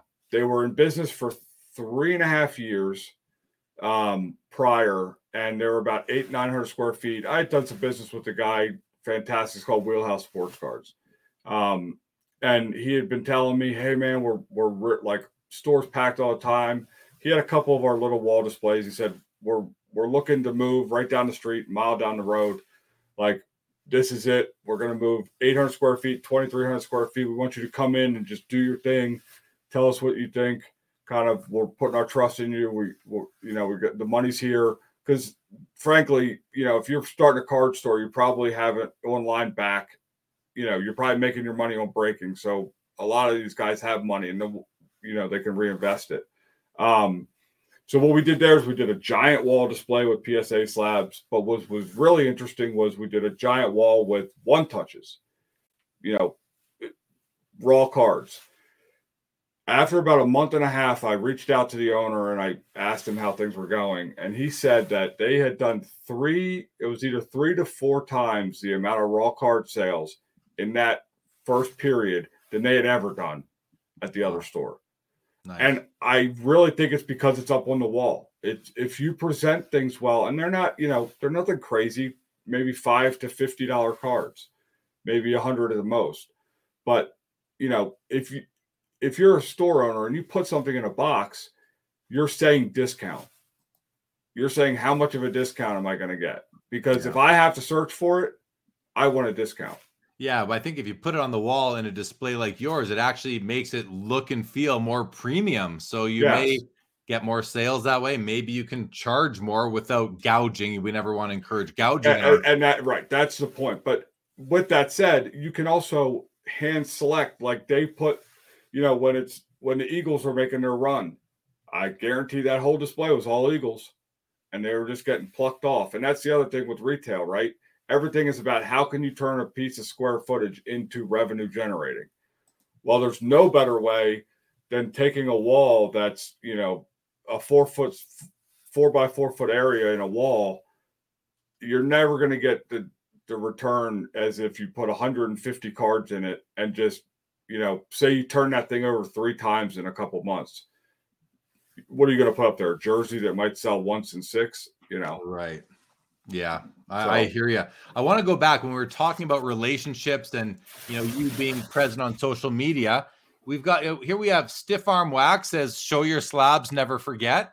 And here we have Eric who Sanderson who says there's only one slab display company to use and it is Show Your Slabs. I mean, these are guys that you have met through your efforts of being present in the hobby, being on Clubhouse, being at card shows. Uh, I mean, it's it's a testament that if you are going to start a company in the hobby, if you're a collector or a hobbyist starting a company in the hobby, you have a good, unique idea. I think you're going to be a lot more successful if you have friendships out there. Like look at your buddy Tim at Slabstrong. He's very active on social media. He got a he got his own card made by Topps because he's put himself out there. That has to be good for his brand, right? Like how how what have you heard from him as far as being on one of the car one of those car one of those influencer type cards? Has it helped his company? A hundred percent. And Tim's the best because he doesn't care what like it that if you can't take anything from Tim that he, he- you know, even if people don't like it. And it was funny, and this isn't, you know, uh, this is a story that's out there. I have we both have relationships with the people at Fanatics and Topps now, and they're fantastic guys. Um, and it's interesting our relationship with them because we're not looking, you know, we're not over you know, can we get product? Can we get this? We're kind of trying to present them ideas, you know, new stuff. This is the way, you know, hobby stuff, maybe something that they're not thinking of. And I was talking with um, one of the higher ups at Fanatics. We were having, we are getting something to eat in Vegas, and he was telling us about this card set that's coming out with the influencers. And he kind of went down the names of people, and I, you know, I said to him, I was like, "You've got to have the." I said the big hat because I just thought the big hat. Like I didn't actually really think Tim because I know Tim is a big hat. And he had typed an email. And the reason I did that wasn't necessarily because I needed God knows I don't need any, you know, to hear Tim talk about himself anymore. But I wanted because Tim is a perfect example of like all the hobby negativity that people can throw upon the Jeff Wilsons and the guys and the Aaron And it's undo or do whatever. I don't care. You can't hate Tim. You can't like just me. We're both we both talk to each other about all the time. We're making he's making a, a slab, you know, bumper, and I'm making wall displays. We're out here having fun. Like, find something to hate on us. Like, you may not like the way I talk, fine, but that's you know. So my thought was when I told him about the big hat guy, it was like, okay, they're probably going to get destroyed for this, you know, because we saw how everything went when with um the V cards and all that stuff, where everybody just said, "What? Oh, Fanatics is just taking this thing down the toilet." So my thought was, if you could just put that one person in there that flips the whole script, where it's like, "Oh, you might not like him, you might not like him. Oh, but he's cool." Then you gotta like the product. You can't Yeah. like, you know, and that's that's honestly I'm so happy for him, and it's getting a little old, but now he's rejuvenated it with a whole new little spout that he's on with this guy on Instagram. So it's it's fun again. Well, I, okay, I, I I think I saw something about that. So uh, He memed the guy to death. That, that's all you need to know.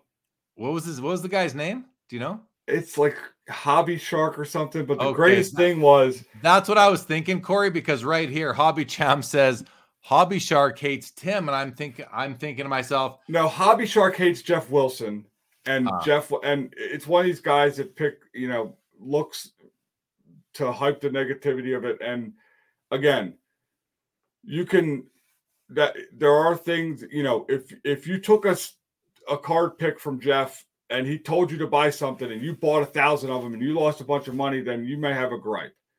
I don't think half of these people do. I I just think they don't like the way he you know he's kind of out there and and maybe he wasn't in the hobby before and fine but when you're he literally went after tim because i think he said i can't imagine work jeff wilson owning my company and making me wear a big hat to get attention and like tim when i think of tim and i go oh man how's this going to go I've totally forgot that he's got this ability to make these pinata farm videos that normally I swear to you when I first when we first started hanging out and he started with these, I muted his account. Like I was like, I it's enough. It's too many. Like, but he brought them back and in the most like playful way, kind of just taking shots through like little meme videos to the point where I, I truly think if you could, he meme the guy to death. And the guy reported him and got banned on Instagram. Well, I, I've never heard of Hobby Shark, but I, as we're talking, I just looked up on Instagram. And I, I, I don't follow the person. I see I see his name, 13 and a half thousand followers. So obviously a pretty pretty big account as far as yeah, if you dig into goes. the followers, you may find not. But whatever. I, I don't. I don't even want to deal with it because look, if he sees this and comes at me, I'm putting Tim on you. So good luck. I'm. I'm. I'm farming that out. I don't. I got no business in that. That no, argument. I just the negativity to me is just annoying, and the way Tim handles it is probably the best I ever see it. Where he just literally makes memes of them, like of. The first one was Baby Shark he's was turning his into face singing Baby Shark. Turning it into into sport. Collector's Dream says good products like yours will be copied. Unfortunately, Yep, I'm copying myself. 1956 Topps guy says, do you make a version for coin or comic collectors? Yes. Um, I don't want to go off screen, but I could show you one right now. Uh, on the other side of the office. But we make yeah on the website we have them for CGC, uh, and the coin ones aren't on the website yet. But I had one on display at um in Toronto because I found out that PSA now grades Pogs, and it's the same as the coin case. Okay, So- so so you yes. have them available. Showyourslabs.com for uh, 56 Topps guy or anyone else who wants to look at coin or comic. Uh, show your slabs displays. You can find them. You can find them on the website, or of course, uh, you can just reach out to Corey at show your at show your slabs on all of your social media platforms. Uh, Mike at Eastridge says, "I love running into Corey." Tim from Slabstrong and Dan from Stand Up Displays. It shows they're also positive and fun to talk to and hang around with. And Mark Santucci, so how was Leafland? Yeah, Mark, the expo was awesome. Uh, I did a recap last night. You can go back and hear all about it on that episode. Uh, the Toronto Expo was awesome. But for for you, Corey, let's talk about your experience at the Toronto Expo. Um, and you mentioned to me a funny story about a fire emoji thing. Why don't you uh, ta- tell us how the Toronto Expo is for you and what's the tell the story if you don't mind because Yeah, yeah. I think it's So, kind of neat. The expo to me is probably in my top three of shows, if not top one of just enjoyment as a vendor and not overly feeling like the national is the biggest and and obviously the brightest lights and all that. But with with me, that national brings so much stress and just like you know focus and and same with some of the other shows. Um, Dallas is fun but repetitive sometimes. The, the expo I've been to every well, I was at the first virtual and I didn't know how that was going to go. And then I went to the first one and I was just shocked. I mean, it, it is always well attended. Steve, Steve has has done an unbelievable job in understanding how to run a show. How because yes, it's important to have the big names there. It's important to have the vendors and all that. But it's more important to get people in the door. And he is so good at that. And I, he doesn't, you know, over and I see him at every other show. So he's obviously out there and he's picking people's brains and he's wondering. He's always been so great to me. And Um, just so everybody knows, Corey's talking about Steve Menzie, who is the Yeah. owner of this of the Toronto Sport Yeah. Card Expo and the Edmonton Sport Card Expo, which is Yeah. coming up next weekend. Yeah. So and and he gets it right. And I saw, you know, it's funny. You see Steve. He starts what like now he's wearing like the, you know, air the uh, Jordan One lows, and he's got all the style. And I'm like always giving him shit because I just think it's funny how it's it's kind of the trajectory of. But he's such an awesome guy. So, and I don't know whether it's just because it's uh, it's a lot of hockey, but there's really a lot of everything. I mean, I I've never seen more like oddball stuff that I love. Like the there's a guy that has that whole wall that has everything a wax you could ever imagine. I mean, even porn cards for black, you know, just to show the extensive range of like every piece of wax from the early 80s on up. And they're not nothing's crazy price, but um I never am shocked and I'm always astounded of how I could spend being on the other side of the booth. But anyway, so we we started with the slab chains at the last show, and it was me and Tim, and they sold out like in the probably the second or third day. So this last show, I thought I brought up enough, and again, just you know, collectors loving them. The slab chain to me was the kind of easiest no-brainer thing that I didn't I thought would maybe catch on a little bit, but I never saw it going where it is because I think people love to wear it.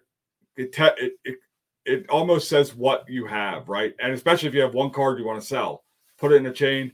I've had, I think I had two people from this last expo come back and buy new chains because they sold the whole thing. And this is to the card, and the buyer wanted the chain to go along with it. Yeah, it was just easier to tackle on it, you know. So I'm set up with David. Uh, with David Marino's got some of his cards out, and it's the last day, and there's a and I had looked into in one of my boxes, and I did I totally forgot I had brought this fire emoji chain, which is again, it's a the holder looks like a giant fire emoji.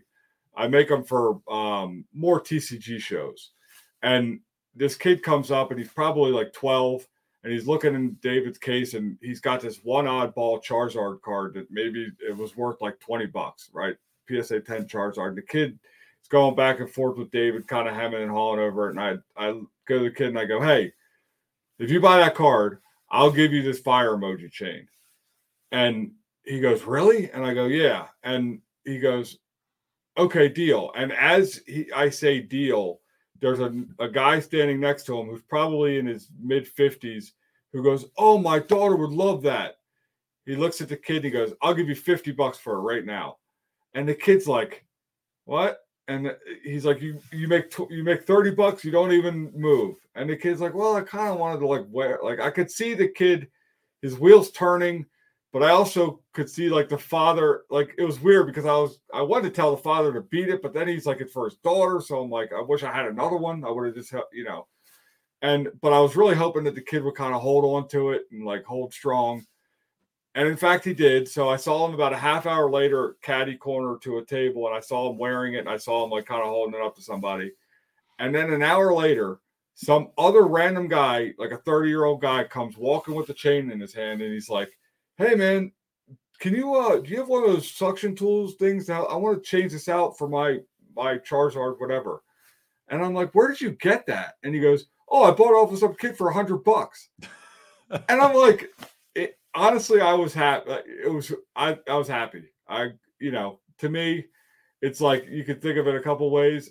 He held off the fifty at a hundred, sell it. And, and the crazy thing was that guy probably gave that the Charizard that he bought to some kid because he could carry. He wanted to put you know the 1999 promo whatever his. He's like people are gonna go nuts over this, and I'm thinking, all right, yeah, uh, but it was just funny to me that I saw the full cycle of the hobby, right? Eh, With a with a slab chain because That's- it's yeah, it's limited supply as Uh, their cards. Yeah. Well, now you know you got to make some more of those things because they're going to be hot sellers Yep. at, at at the show. So you do you do the the show in Canada, the Toronto Expo. You do all the shows in the U.S. It seems like, well, you know, not to pit the countries against each other or anything, but you know, Canada shows that you've been doing versus US shows? Are there any anything else that comes to mind outside outside of the fact that in Canada you're going to have more hockey at the shows than you will in the US? What like and again, I, I'm not looking to pit them against each other, No. but for people really more I'm getting at it from for the people in the US that are watching or listening that have maybe thought about coming up to the expo that haven't, would you recommend it? Is it uh, you know what will they find there that they're not finding down in the US outside of hockey cards? Uh, anything of anything about that that you can kind of share? I would recommend it a thousand percent. I would be cautious to recommend it to anybody who I thought was strictly in it for flipping, you know, for making money. And, you know, that's their primary focus. I'm not saying you can't, but if you're not into hockey, you can if you're in hockey because ho- hockey moves crazy. So maybe stock up on that. Um, I can say that, like, if you're a collector, you it's a must. Like it's a must attend to me. Like to to just see, you know, again, like you I saw you guys were talking about it last night um on the recap show. The amount of kids that, by the way, aren't in school, which I don't know what the hell's going on there. But in the same respect, I thought, well, they're probably making their parents' paycheck uh in in that four hour window. Um, but yes, it's hundred percent. I recommend it. It's and it's not even pitting it versus the the shows in the U.S. because truthfully, the shows in the U.S. are fantastic in their own right. Everyone has their own little kind of way, um, but really, like this to me, and let's also get this, you know, on the record. This isn't some like they saw the hobby boom and started a show. Like this has lineage. This is a well thought out, well planned, you know, and not that the others aren't, but like when you start a show and your your main focus is to get me there and Tim there and PWCC and eBay is your title sponsor and you're not caring you're not spending a cent on Facebook advertising locally or you know local radio commercials or whatever it is and it's tough for vendors to travel and and not know that the the ground attendance is going to be there. But it is there it's never disappointed and it's No, grown. It's uh it's a big show. I mean there it's been going on for at- at least at least 30 years i think at this point.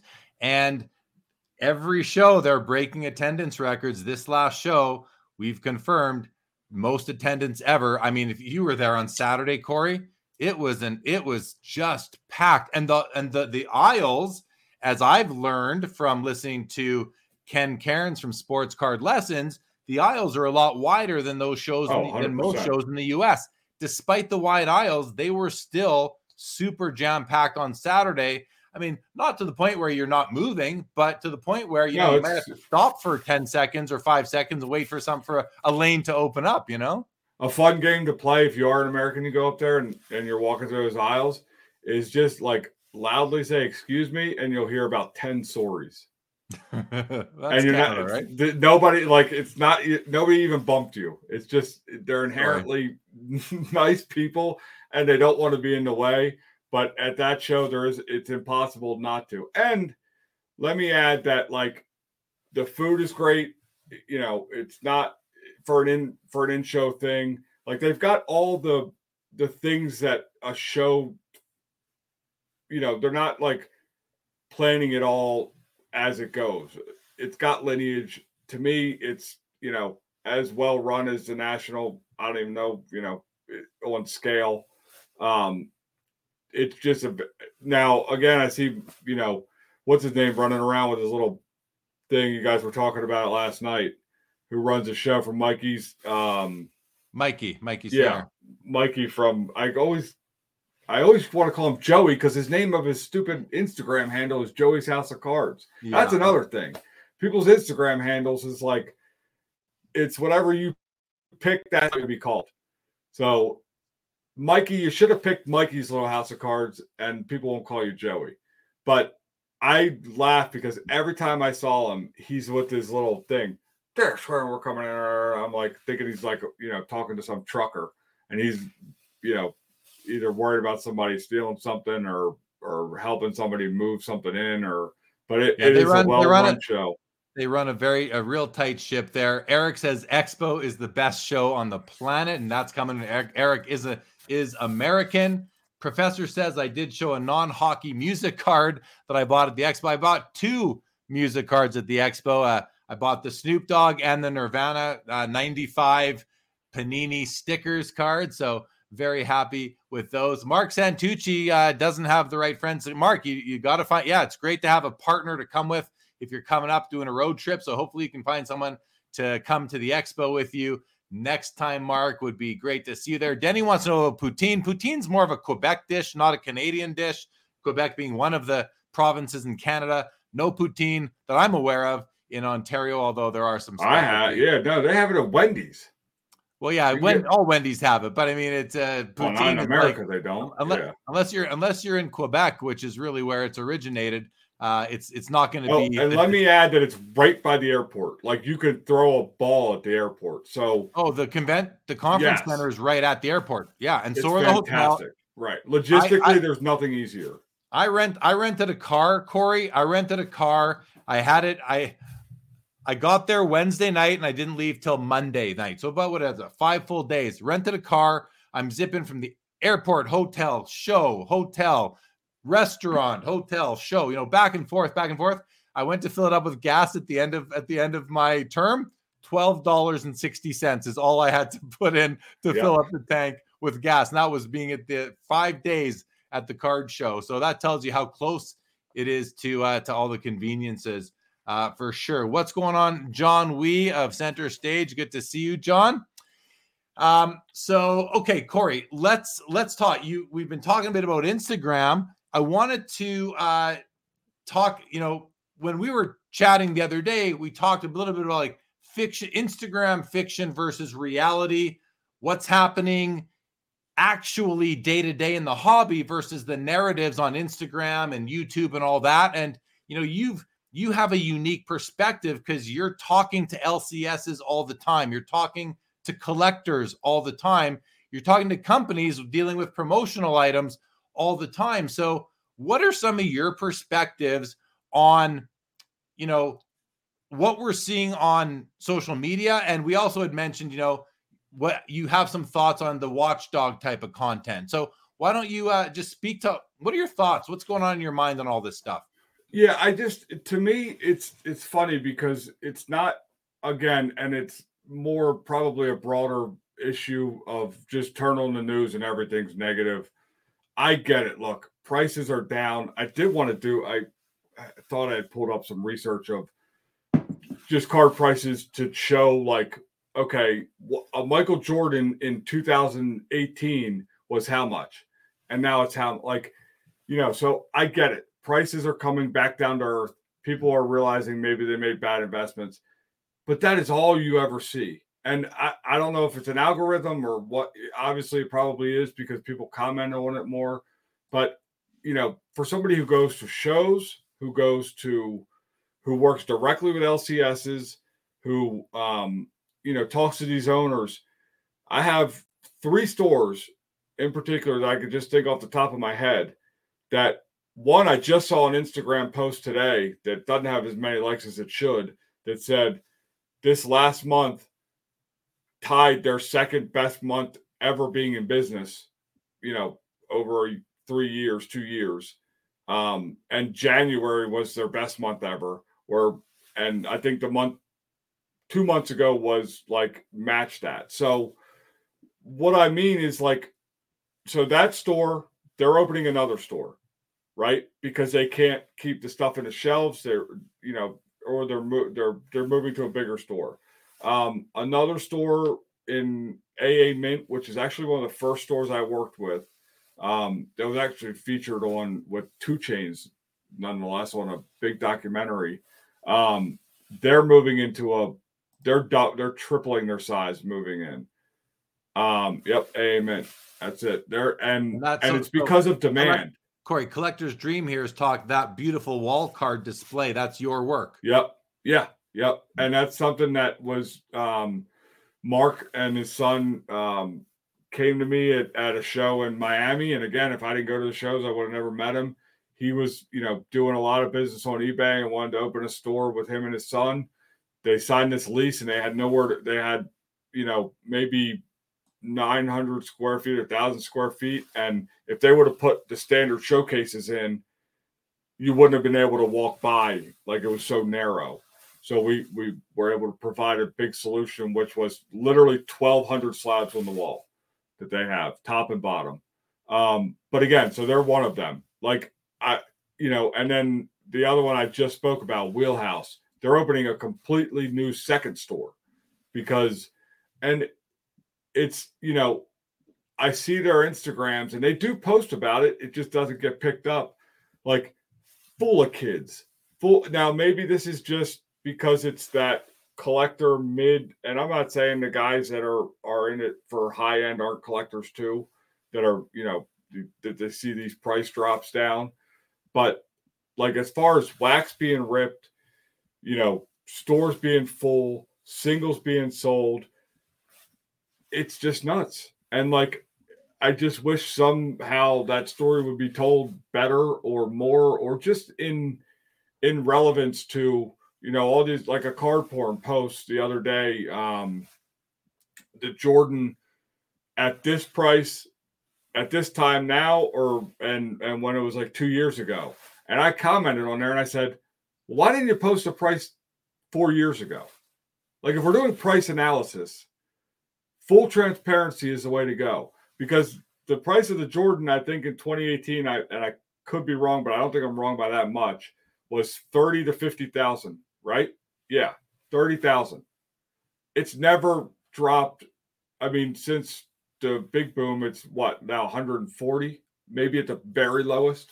I'm hearing of them selling 150 to 180. I know a private sale just took place at 180. So yeah, like again, like so if we're gonna let the top of the market dictate like there's got and maybe we don't need pushback because really Instagram is just a catalyst of you know people trying to show off their what they want to do and and or because I don't even think some of these guys they're so busy they can't be on Instagram so they don't care. They're running stores you know they and they're you know doing birthday parties which is so freaking cool like you can go like they have packages set up where you can go in and it's a trade thing and you set up you know every kid gets a present pack and they all do a rip and they you know figure out like to me that those kind of things are honestly the best eh, and screw all the sediment of like the hobby and everything like just making money.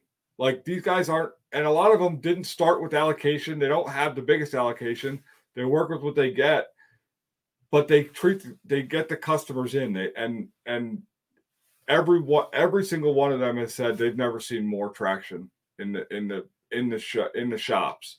Now you look on Instagram, everything's you know, and really the problem, like you were saying with the watchdog stuff, is the story is never told true. Like to me, it's nuts that we call some of these people journalists because they don't give up their sources, but yet they're not held to tell a full story and we you probably know what I'm talking about, and I'm not even going to go down the road of it, but like some of the stories reported, or like I think there was one the other day, and again, don't get me wrong, this was the Bleacher Breaks guys. I think Cage said something about it. Was like, yes, they lost a card and it came back up later on, but apparently they the person who got the card stolen or, or misplaced was given like two thousand dollars in hobby, like way over value of whatever the card was, and it came, you know. So we don't hear that part of the story. Um, but I and I do agree that the people that are just straight, you know, cheating people are should be drummed out and kind of just let left to their own devices and kind of put on blast. But let's try to collect a little more fact before we just go straight to the, you know, bury them. Well, here, let's look at this comment from Matt from the Essential Credentials podcast. As we are still in this cancel culture slash negative culture that people seem to be drawn to, there is so much positivity in this hobby that gets overlooked, especially how amazing this community is. And I think that's, that's a it's a good point, especially the last part. You know, the the community because, and I know Matt, and I and just being at the expo this past weekend, I made new friends at the expo. I had dinner on Saturday night where I really only had dined previously with two people at the table. Only that's a big number actually when there's only six of you sitting there. So three people I sat down and had dinner with for the first time ever. I mean, that's that that's a positive that's positivity in our, in our hobby. At least for me that's positivity. So i get to talk to more people i get to m- make new friends i get to learn how they approach the hobby. What what what why why are they in the hobby? What do they love about collecting? I like to hear those stories and learn more. And you know that's the positive story that that's hobby positivity that that is a great kind of positivity. And I'm happy I can talk about it right here, right now, because otherwise I'm probably not going to go do a, a, short video on YouTube to talk about right. the way we see short videos on a lot of the the complaints or the just the the negative stuff. And when I say negative stuff, I'm not talking about fraud. Fraud, have at her. I mean, like I, you know, like yeah, that's a bad that's bad. We don't want it in our hobby, and we want to make sure that it doesn't happen again. We had we had hobby hobby uh, negativity that was masked by positivity come out of the expo, where that one guy who stole the cards and brought them to sell at the expo got caught, and a bunch of people rallied to help catch the guy, and they did. And then the authorities came and took him away, and whatever happened happened. But you know, that's a, another story where the hobby rallied together. It started off as something negative, it turned into something quite positive. So, um, do you have any like any comment on the general narratives that are going on in hobby content uh and and and anything further to what you've already said i should yeah say. so again and i don't i'm not against like reporting that sales are down or reporting that prices are down or trying to help people navigate this world that, that you know you that people look at these things as asset class and, and invest and want real information and like the real information is maybe this this isn't the time to buy or maybe it is. Um, and there are really people losing you know a lot of money and that that that should be talked about. I'm not opposed to that. Like i'm not opposed to bringing real news but like a lot of it just seems to be pardon my language with bullshit drama that nobody cares about. And like the reality of it is they're doing it for clickbait. Like again, prime example of that hobby shark thing. If Jeff Wilson owned Slabstrong, made Tim wear a hat and go to shows, who gives a shit? I mean, who cares? Why why is that a bad thing? Why do you care? Why do you need to make a post about it? You obviously built up 13.2 thousand followers and you don't sit behind you're just a collector and you want what's right for the hobby. Because that's just not true. Well, you know, I mean, at the end of the day, someone like Tim, and again, I don't, I don't know Slab Shark at all. Just found out about him really today. I knew him. I, I have had interactions with him. But I'm just saying about a website. I, I do know Tim, and at the end of the day, I'd rather, I'd rather be the person, you know, making moves. I'd rather be the person building a business, fulfilling a dream, and have somebody kind of come at yeah. me versus be the somebody who's just looking to come after somebody for whatever reason because you've got too much time on your hands. One one is out there doing and the other is out there reacting. And I'd rather be the doer than the reactor. And I think uh, that just right there, Tim has the upper hand and could could probably just forget about it and move on. Like just let let let them do their thing, you know. Uh, because they're they're no matter what you do, there's going to be somebody out there who has too much time on their hands, probably is a little bit scared to take a risk.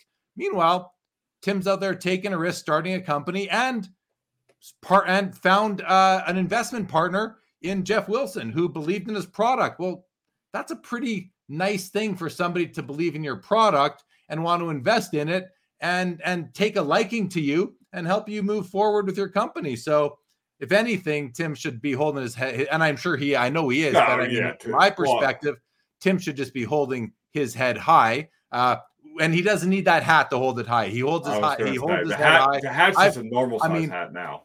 I've I've known Tim for a while now, and you know we've hung out, and uh, what a stand-up guy. So anyone who's going after Tim really needs to check themselves. I would say.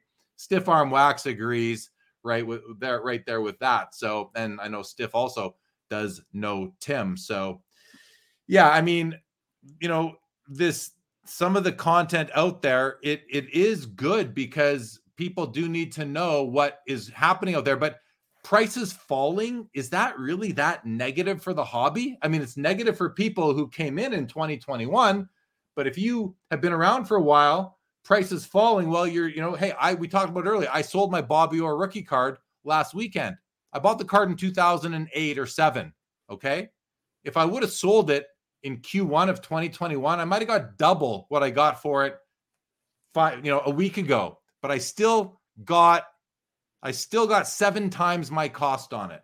700% uh, gain on that card. And this is today after prices have come down almost 50%. So, uh, I mean, from the all time high, I, I think, I guess I got just over 50% of the all time high on that card. And I'm still feeling pretty good about it. So, prices coming down.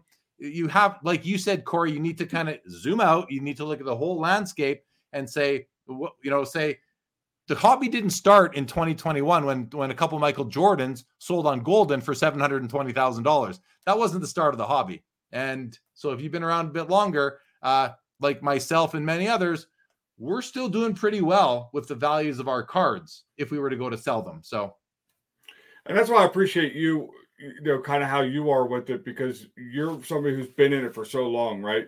And I kind of get a pass because I don't think I really irk anybody in it. Like, but I see some of these people who like these companies come in and start up and like they're just like immediately you weren't in the hobby in this time. You like we're just gonna you have to prove yourself to something. Like if we want this thing to grow, again, other than somebody committing fraud or whatever, like if you want it to grow and for people to be like, you know, out and spoken about it on Instagram of all places to say like to kind of how they gatekeep, for lack of a better term.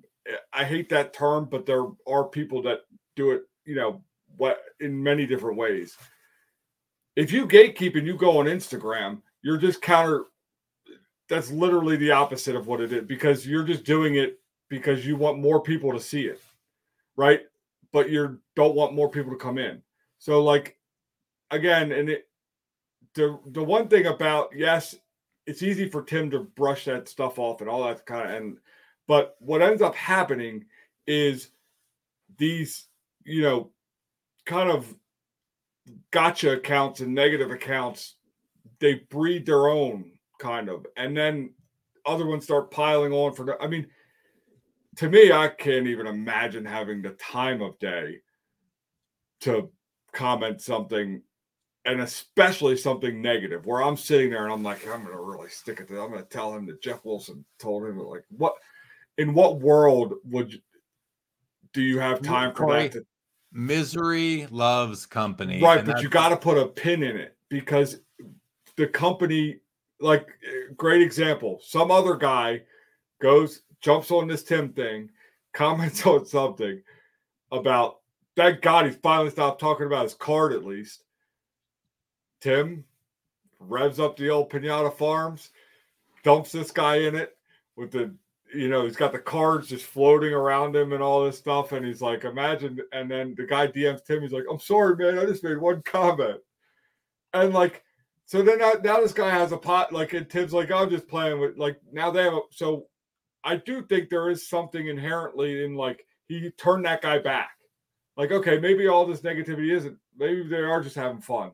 Maybe it's like not take it too seriously. So I, I get the the you know Tim's doing better, overlook it, but I also think there is something in trying to take a second and figure out a way to either meme the person to death, which is the greatest thing in the world to even say, or you know, reach out and be like, let's go live, let's talk.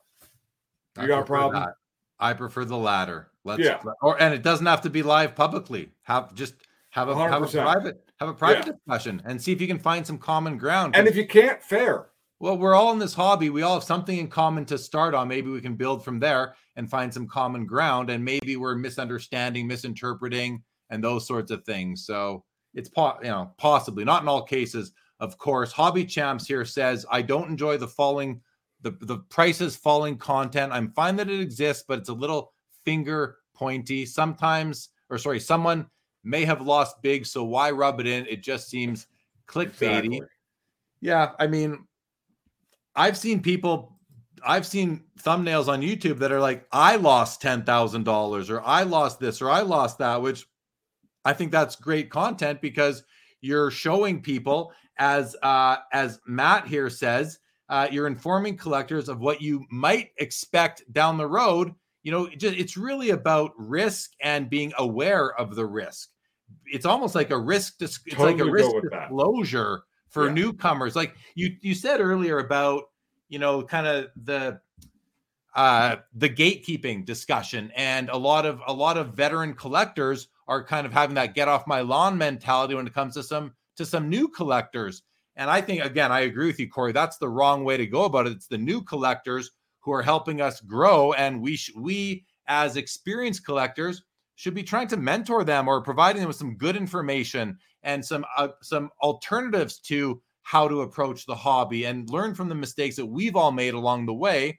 And not, I saw this one really bothered me. I saw a story post on Instagram about a week ago uh, from an account that I follow, and the this post basically said i'm something like and i'm gonna i'm gonna butcher it but the idea was i'm tired of all these new collectors talking about what cards are important from the 90s leave it to us who were here at the time to tell you what cards are important i'm thinking to myself what a closed minded approach like like why would you even post that just because you thought something was important in 1997 doesn't mean that that Johnny over here in 2023 still thinks it's important. Things change, priorities change. A card that wasn't important in 97 might be important in 2023 or backwards or something else. If I think a card's important because I love the card, that's up to me. Just because you were collecting in the late 90s, you know, you can tell me that back in the 90s this card wasn't chased as heavily, but that doesn't mean that it's not um, it can't be important today. So I don't know, and maybe maybe you know there, there's a whole discussion there, but it was that was a gatekeeper type of story post that made me think, why would you demean a new collector who likes a card that you didn't think was important? Right, and that, like that, this is a great example of like this card, right? And it's way overgraded. It's not that crazy, but like that Jordan to me is the epitome of Michael Jordan. I am going to jam this ball so far down your throat and I'm going to spread my legs right in your face and you're going to take it, you're going to like it, and you're going to just keep on about your day. Like, I would put, I actually have a literally full display of this, of, I think it's 20, it's like 19 of them that spell the number 23. They're nothing crazy if I posted on Instagram, oh, what what are those? I graded those. They're worth like 25 bucks. I don't care. Like, I get it. They're overprinted. I like that card.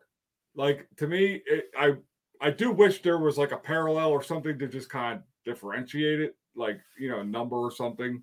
But they didn't do it then. So fair enough. Like this to me is more Jordan than the flying, like than the rookie card. I get that's a rookie card, but like this is the epitome of Jordan in to me. Now, if somebody else says the epitome to Jordan to them is a Space Jam card, awesome, cool.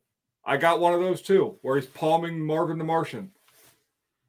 Yeah, yeah. Uh, no, yeah, you know, it, I'm as as as you're talking, and my mind is kind of you know going off in different directions based on this this talk about what's important and what isn't, and I'm wondering to myself, you know going back in time, I remember some cards that I was chasing in 1991. Some of the first insert cards in Pinnacle Hockey were called these Pinnacle B cards, which now nobody shows them. Nobody, you don't see them at this at the card shows. You rarely see them on Instagram. Uh, they're they're not important. They're not really important anymore, but they were very important back then. You know, and this is different than your Jordan example because you know you're you're talking about a fifth year Jordan, which is important to you because it epitomizes Michael Jordan, which I think is completely valid and you love the card. But as far as like at the time, what was the big chase card? What was everybody going for? And I can tell you that, you know, contrary to this post that I'm talking about that I saw on Instagram, these Pinnacle B cards have kind of lost their importance. That said, I did trade one away at the expo, and the the buyer of the card, or the guy I traded with, he said, I remember chasing these in 1991. This was the biggest, this was the first true insert in hockey. The insert set, with the first insert being the Stanley Cup hologram and pro set. But he like he was so happy to get the card. I had a it was like a hundred bucks. You know, it, was, it wasn't 15 grand like a lot of the important cards from back then. So it's lost its importance generally, but it was still very important to him. I understood its significance, but the hobby doesn't care anymore. And that's kind of what I'm getting at is the hobby is entitled, generally speaking, not to care anymore about that card or to pick a different card that came out of that product or, or a similar product and to say that that's now important. Nobody should be able to tell you what is important, what, what, especially if it's like a rare card, because right. rare, rare and important kind of runs together a lot of times. So, yeah, I, am eh, a hundred percent on that. Like, eh, again, I envy these guys who have these crazy collections that are value and they they're you know some of these cards are you know hundreds of thousands of dollars and stuff but like to me some of them i'm like really like that card but like i would never say that but no but if i said that they'd be like yeah well it's a million dollars i'd be like well i don't care like that like i don't care it's ugly yeah it's but that's the right. thing right there too you might it might be ugly to you, but it's not ugly to them. Like for example, there's a you know I, I love my my 90s Jordan cards, but I don't love all of them. And there's one card that is like a super grail. It's that molten metal fusion card out of 40. It's got the gold version out of 250 as well. I don't think they're all that nice, but my Jordan friends love this card. It is a super grail. And I'm like, I don't know. Like, I'd rather have this or this or that because it's what you like yourself. So yeah. it's often it's easy to get caught up in chasing the cards that everybody likes, but it's quite empowering when you realize or you're not you're not causing yourself to chase a card that you're only chasing because everybody else is chasing it. And as we were talking about a bit earlier with some of the like attack type type of content out there, it's a lot of like group think and uh, misery loves company and, and that sort of mentality. Yeah. And that, it, listen, our hobby is not the only subculture that contains those attitudes. It's in every hobby and culture. I have to think. I'm not a part of all these of, of other hobbies, but you know, it's just it's Human just the nature. way life is. It's the way the world is now. So yeah. it's and and for those of us who you know prefer to just focus on what we love and go about and do our do our thing in the hobby, whether it's collect or run a business or or have a YouTube show, whatever it is, uh, you know, we're entitled to do that and go on and maybe just not consume some of the stuff that uh, that we don't want to consume because we we love the hot. Everyone can approach the hobby and the card collecting the way they want. We can also approach uh, how we spend our time consuming content in the hobby and what we what we are consuming. So that said, it's important to be aware and to be uh, informed on what's going on so you can avoid some of the pitfalls uh, of the hobby and pick yeah. your pick your channels carefully. hundred percent. And and those things are like you know uh, I don't know who commented it. It, it the the price guiding stuff is fantastic, right? But there is not a YouTube video, a YouTube channel, a video of a price guide that will ever or not not will ever, but will affect me. So I don't need it jammed down my throat with a you know thing that just says oh like ne- everyone negative falling. It's there for people who need it, which it should be. You know the price up and downs and all that. But like me and Tim, it doesn't matter if all the cards go to zero. We don't have any cards that are like crazy grail, and if they they were, we're we're not really like it's too funny. This is kind of a story that goes back to and ties in the the expo. The last expo we went to, me and Tim drove together. Or no, it was a different show, but we are driving across the border. I've never had a problem driving across the border. Border agents ask you what you're doing, I tell them what you got. Tim's never had it either. He usually goes with Eric. So we we get to the border and the person's asking, So what do you got? Well, how many cards you got in those cases? Uh, what are they valued? Of course, Tim can't just be. He's got it like. I, he's like, well, they're no value. I'm not selling them. And they're like, well, okay, if there's a, I get it, but like, what's the value?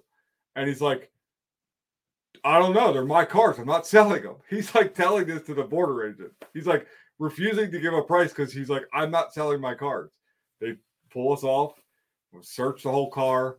I'm like, dude, just say like they're fucking ten dollars. Pardon my language, but say they're ten dollars each. Like this, whatever. Make up a number.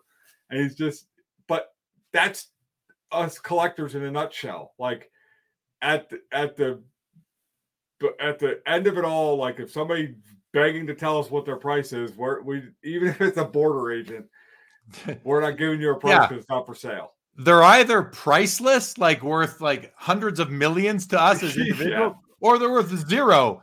And both of those can be true at the same time because they're not for sale. There's no price on them. I'm going to go through some comments here. One of them ties in uh, here, right here from Matt. He says, If someone told me my Marc Andre Fleury collection wasn't important, I'd laugh. Why would I care what someone else thinks about my collection? Money doesn't equal importance. I agree with that, but importance does often lead to being worth more money. It's just, just you know, supply and demand uh, kind of thing. Uh, he also said here, growth mindset works to any collector's advantage. It's essential, and I do agree with that. Having that growth mindset is just a healthy way, I would say, to be. Perk here says, I agree on the 1990 Fleer Jordan. That was the first full box of basketball cards I ever ripped, and I'm proud to own that card in a PSA 10. Hobby Champ says uh, to Jeremy, I know you love that Stanley Cup hologram card out of 10,000. It still sells for $400 plus raw, low grade, crazy. It does. That card is actually, I feel like it's gone up in value, or at least comps would tell us that as of uh, recent times. Uh, Sylvan is gone. Great to have you. And Perk goes on to say that Michael Jordan 90 Fleer is worth over 200 in PSA 10. How many real working people can afford to spend $200 on one sports card? Gets lost in the conversation all of the time. And that's actually like that's an that's a I like this comment because we throw around these dollar figures on cards as if it's nothing. And I think we, even myself, I've gotten numb to some of this stuff. Like like you walk around the expo and you look at the prices on cards and you're like, okay, so there's a vehicle, there's my daughter's wedding, you know, there's a down payment on a house, and I've only looked at two rows in one showcase, and I'm already at like, you know, 500k worth of cards. Like it's crazy.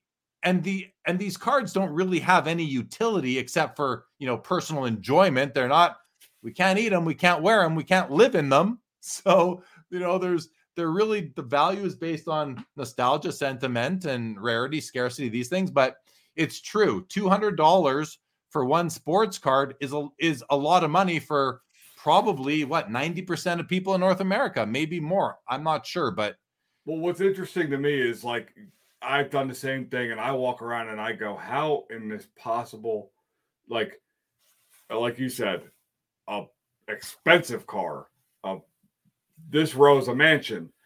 You know, to me, it it I I kind of look at and then I go to the next case and I see the same car. So meaning the same card, but same price as a car. And I'm there is a part of me that thinks like this is a lot of people just like not willing to budge and this whole thing could like it if everyone there's no way these cards are worth what they're stickered, obviously. Now there are sales to, for some of them, but like how many Lukas can you have in a case where everyone's 12,500 and this and that? And like, I, I just, there, there's a lot of funny money in scenarios. And I just hope that it doesn't all like the rug doesn't get pulled out because that's my biggest fear is other circumstances in the world. But I do now I know we're we've gone long, and I just want to go into the Fanatics thing quickly. Before I think. You, okay, no, go ahead. Go ahead. Yeah, I, I do truly think that Fanatics, while they say the numbers 10x and all that kind of stuff, it it's not. I, I've had discussions with some of the some of them, and here and just listening to Rubin talk and stuff. It's it's a slow grind, it's a slow build, right? And they they're doing this for a long term gain to get the guys who think that their achievement is that two hundred dollar card. Like that's fine. It's fine to achieve a two hundred dollar card. It's fine. Like I don't have. I I think the most expensive value card I have is maybe two thousand dollars. Like I don't value like I don't search for cards because again, if you buy a card for ten thousand dollars, there is you have to have some kind of thought that this is going to be a financial gain, or or you're just crazy, or you just don't have money. I agree 100. percent I, I always use the terminology if it, if the money is significant to you, you have to consider what you're taking it away from, and that you know you might want to consider it as an investment as well as a collectible. I think you can look at it both ways. Uh, you know, as far as you know, talked about the rug kind of getting pulled out from under us. I think I think that you know on some cards it's going to be pulled out because there's just too many of them and too many parallels, and they're too expensive that that it may not sustain. But this is where you have to be savvier maybe not, not I'm not talking anyone in particular, but just you know, generally speaking, you kind of you need to be savvy about it and think to yourself what kind, you know, if the rug does get pulled out from under us, what cards are going to maintain the most, the highest, you know, percentage of value uh, versus others, and that's where you know some some hobby experience and some just being savvy and understanding you know how how things work. Like even general economics can come in very handy because these th- again like i said before the utility that is attached to our sports cards is limited to enjoyment that's really all it is maybe bragging rights if you like if you like to do that which you know yeah fine. you know maybe like you know putting it on a but again you can't gaudy like that yeah putting them on on your slab chain but again we can't we can't eat them we can't live in them and we can't wear them so uh, no, well, I guess you can eat them, but you're not going to get much nutrition out of that. So, uh, one interesting part, real quick. We're, we're, go ahead. I just what? want to go. I, I, I know you hate to step around. I just wanted to before we wrap that last part up. What had me thinking when you just said the rug pulled because there's so many. The one thing that that doesn't really get talked about that's an interesting kind of study that I would because I see a lot of trading, right? A lot of value trade and this kind of stuff. So like maybe what does really help it is say you have a $10,000 Luka, right? And who knows what the real value of that is. Some guy trades you five cards that are worth eight grand and a couple thousand bucks, right? So then you have all these cards spread out. Well, that guy may have pulled one or two, so he's not into it. Like, so that's where it kind of can trickle down. The trade that's one thing that that doesn't really exist in any other place is trade like trade is such a big deal where you can get you know if you have 15,000 on a card you'll take you know 7,000 in trade or or you know 7,000 in trade and 7,000 or 8,000 in cash but really that that ca- that 7,000 in trade that guy only had 4,000 into it right so that's where the money kind of makes itself up in a way so I mean that's an interesting kind of yeah, study. Well, that's that's that's a good point for sure. Uh, okay, so Eastridge here. Mike says, "I love it when people come into the store and get excited buying one to five dollar cards." Yeah, I can definitely uh, understand that, Mike. And uh, good, obviously, always good to see you. Essential Credential says, "Money equals fun coupons." Uh, Hobby Champs, there's safety in sticking to sub one thousand dollar cards. Cards AH here says a good portion of value in our cards is the in the mark. Sorry, a good portion of value in our cards in the market is speculators and resellers. If they all dropped out of the market, we would see the true value of our collection. So I just want to address this. I, I, I look at this in two ways. I'm sure I'm missing some ways, but one, when I think about speculators and resellers, I think oftentimes they are buying cards at whatever 70% of comps, let's say. So if they're not out there buying them at 70, those card owners might get 90 or 100% of comps or maybe 110 or 20 because obviously cards do go up in value. So that might not be the worst thing. Where I think it's most impactful based on this comment where we're talking about speculators and resellers is on ultra modern cards. And when I talked earlier about being savvy, trust me when I say if you're only out there buying, in my opinion, if you're only out there buying ultra modern cards, you are not being savvy. There's just too much risk associated with it, in my opinion. So Uh, so I mean, if, if the resellers and the speculators are going to leave the hobby and get out of the ultra modern, that might be the best thing to happen to the hobby right there. And again, I have nothing against resellers or speculators, but if they're going to get out, maybe we'll see less collateral damage done from people who are getting caught up in the hype and buying into the, the flavor of the month rookie in each sport every year. They don't always all make it. Some of them certainly do, though. Uh, okay, thank you, Cards AH. Uh, Essential Credentials says, I agree the East Ridge takes us back to, to the core of us loving collecting as kids. Mike says, I wish more people would just get excited to buy cards they like, no matter the value. And you know what? It's funny because I picked up some cheap cards at the expo and I just love them. Like I, I love them as much as I love an expensive card. So I, it still happens, but you know, if you're watching, if you're if you're consuming content on Instagram, a lot of time it's about the bling versus just enjoying the cards themselves. And hey, if, if you're if you're Corey, that's good because you sell you sell a slab chain that you can actually wear. We do, bling. but but more importantly, like that comment, it, you know, I wish people. I think there is. I think there are a lot of people that buy cards just because they're excited about them. I just don't think they're highlighted. Like our business, as far as you know, slab displays and stuff is is not seeing any downtake on values. Why? Because people are forced to hold, or they need to, or or they're kind of just sitting back like in a wait period, and they're like, oh, I kind of like these cards, or maybe they're they're finishing a set. And I don't. I'm not saying that his, you know, comment is wrong. He wishes he see more or more people would get excited. I would just caveat that with saying I think there are people getting more excited. We just don't see it. Yeah, I agree. There the are stores I, are nuts.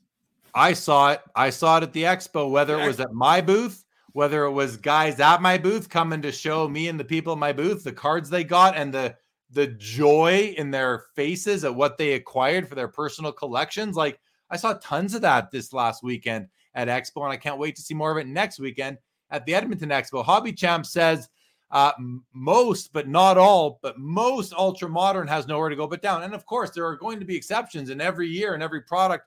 Likely, there are going to be some hidden gems, or maybe not, maybe some unhidden gems. But there's always going to be some good cards. But that's where you have to be savvy and don't just get on the train of who's the flavor of the month rookie. Literally, just because you have one good game doesn't mean that doesn't mean and your cards go up that day. I mean, that's not savvy if you're the buyer on that day. Yeah. All right. You should also be the seller on that day. That's that's the more savvy play. It's hard to be that. It's hard to sell when you see everything going up. If that if it was so easy, I would have sold my whole collection in March of 2021 and bought it back over the past few months. That would have been genius, but I'm not smart enough to have done that. So, and I'm also pretty attached to my cards. So yeah, let's be tough, honest. You it's know, none of the right. It ain't the money; it's the cards. All right, let's wrap this up, Corey. Uh, thank you so much, dude. It's been a really fun conversation. I want to thank Leighton Sheldon for joining us earlier. I feel like we've covered a lot tonight, man. So uh, again, yeah. thank you for uh, thank you for what you do for the hobby, for your sharing your experience here tonight. And you're you're you're one of these you're you're a hardworking guy. You're out there, you know, grinding away, doing your running your business, try, growing it up. So show your slabs, everybody. Give uh give show your slabs some love. Make sure you're following Corey on Instagram. I'll put on the ticker right now, uh, simply at show your slabs, showyourslabs.com. Check it out. You can get one of these. If you have a nameplate, you can get one of those, just like right there. That's a full nameplate, nine letters. It sits above my closet. Corey also uh, outfitted me with one of these nice displays. So I don't want to my cards to fall out of it, but there you go. Because um, and they and they they do fit tag slabs. I was so gonna say they fall out. You must have not peeled the gel off. I didn't peel. I I didn't peel the gel okay, off. I, yeah. I, need I need to take these out to take them to Edmonton. At least the, the ones on the bottom. So yeah, take the whole display. We need to we need to upgrade on card show displays too. So that's coming. There you soon. go. There you go. Thank you, Eric Stefano. Appreciate that. Thank you, everybody, for joining. I will be back tomorrow night at 9:30 Eastern with Josh Madigan from the Hockey Cards Gong Show. I think his partner in crime over there, Troy Iverson, might be joining us as well if he's available. We're going to be covering the there's like 425 or so hockey cards going off on the PWCC weekly. I picked out about 35 of them that I want to take a look at. So come hang out with us tomorrow night here on the channel. Uh, there's no after hours tonight, Mark. Thank you, Hobby Champs. Good to see you. Good follow on in on Twitter, everybody. Hobby Champs. Check it out. All right, man. Well, listen, I think that's all I got for tonight. So uh, thanks again, Corey. Thank you, everybody else out there. Corey, hang tight. But for the rest of you, we'll see you tomorrow. If not, have a great week ahead. And uh, hopefully the Oilers can hold on and take this game tonight and win against the Kings in six if you want them to. If you're Amanda, go Kings for you. All right, everybody. Yeah. Corey, buy what you love. This episode is over. Thanks. Seeking the truth never gets old. Introducing June's Journey, the free to play mobile game that will immerse you in a thrilling murder mystery. Join June Parker as she uncovers hidden objects and clues to solve her sister's death in a beautifully illustrated world set in the roaring 20s. With new chapters added every week, the excitement never ends. Download June's Journey now on your Android or iOS device or play on PC through Facebook Games.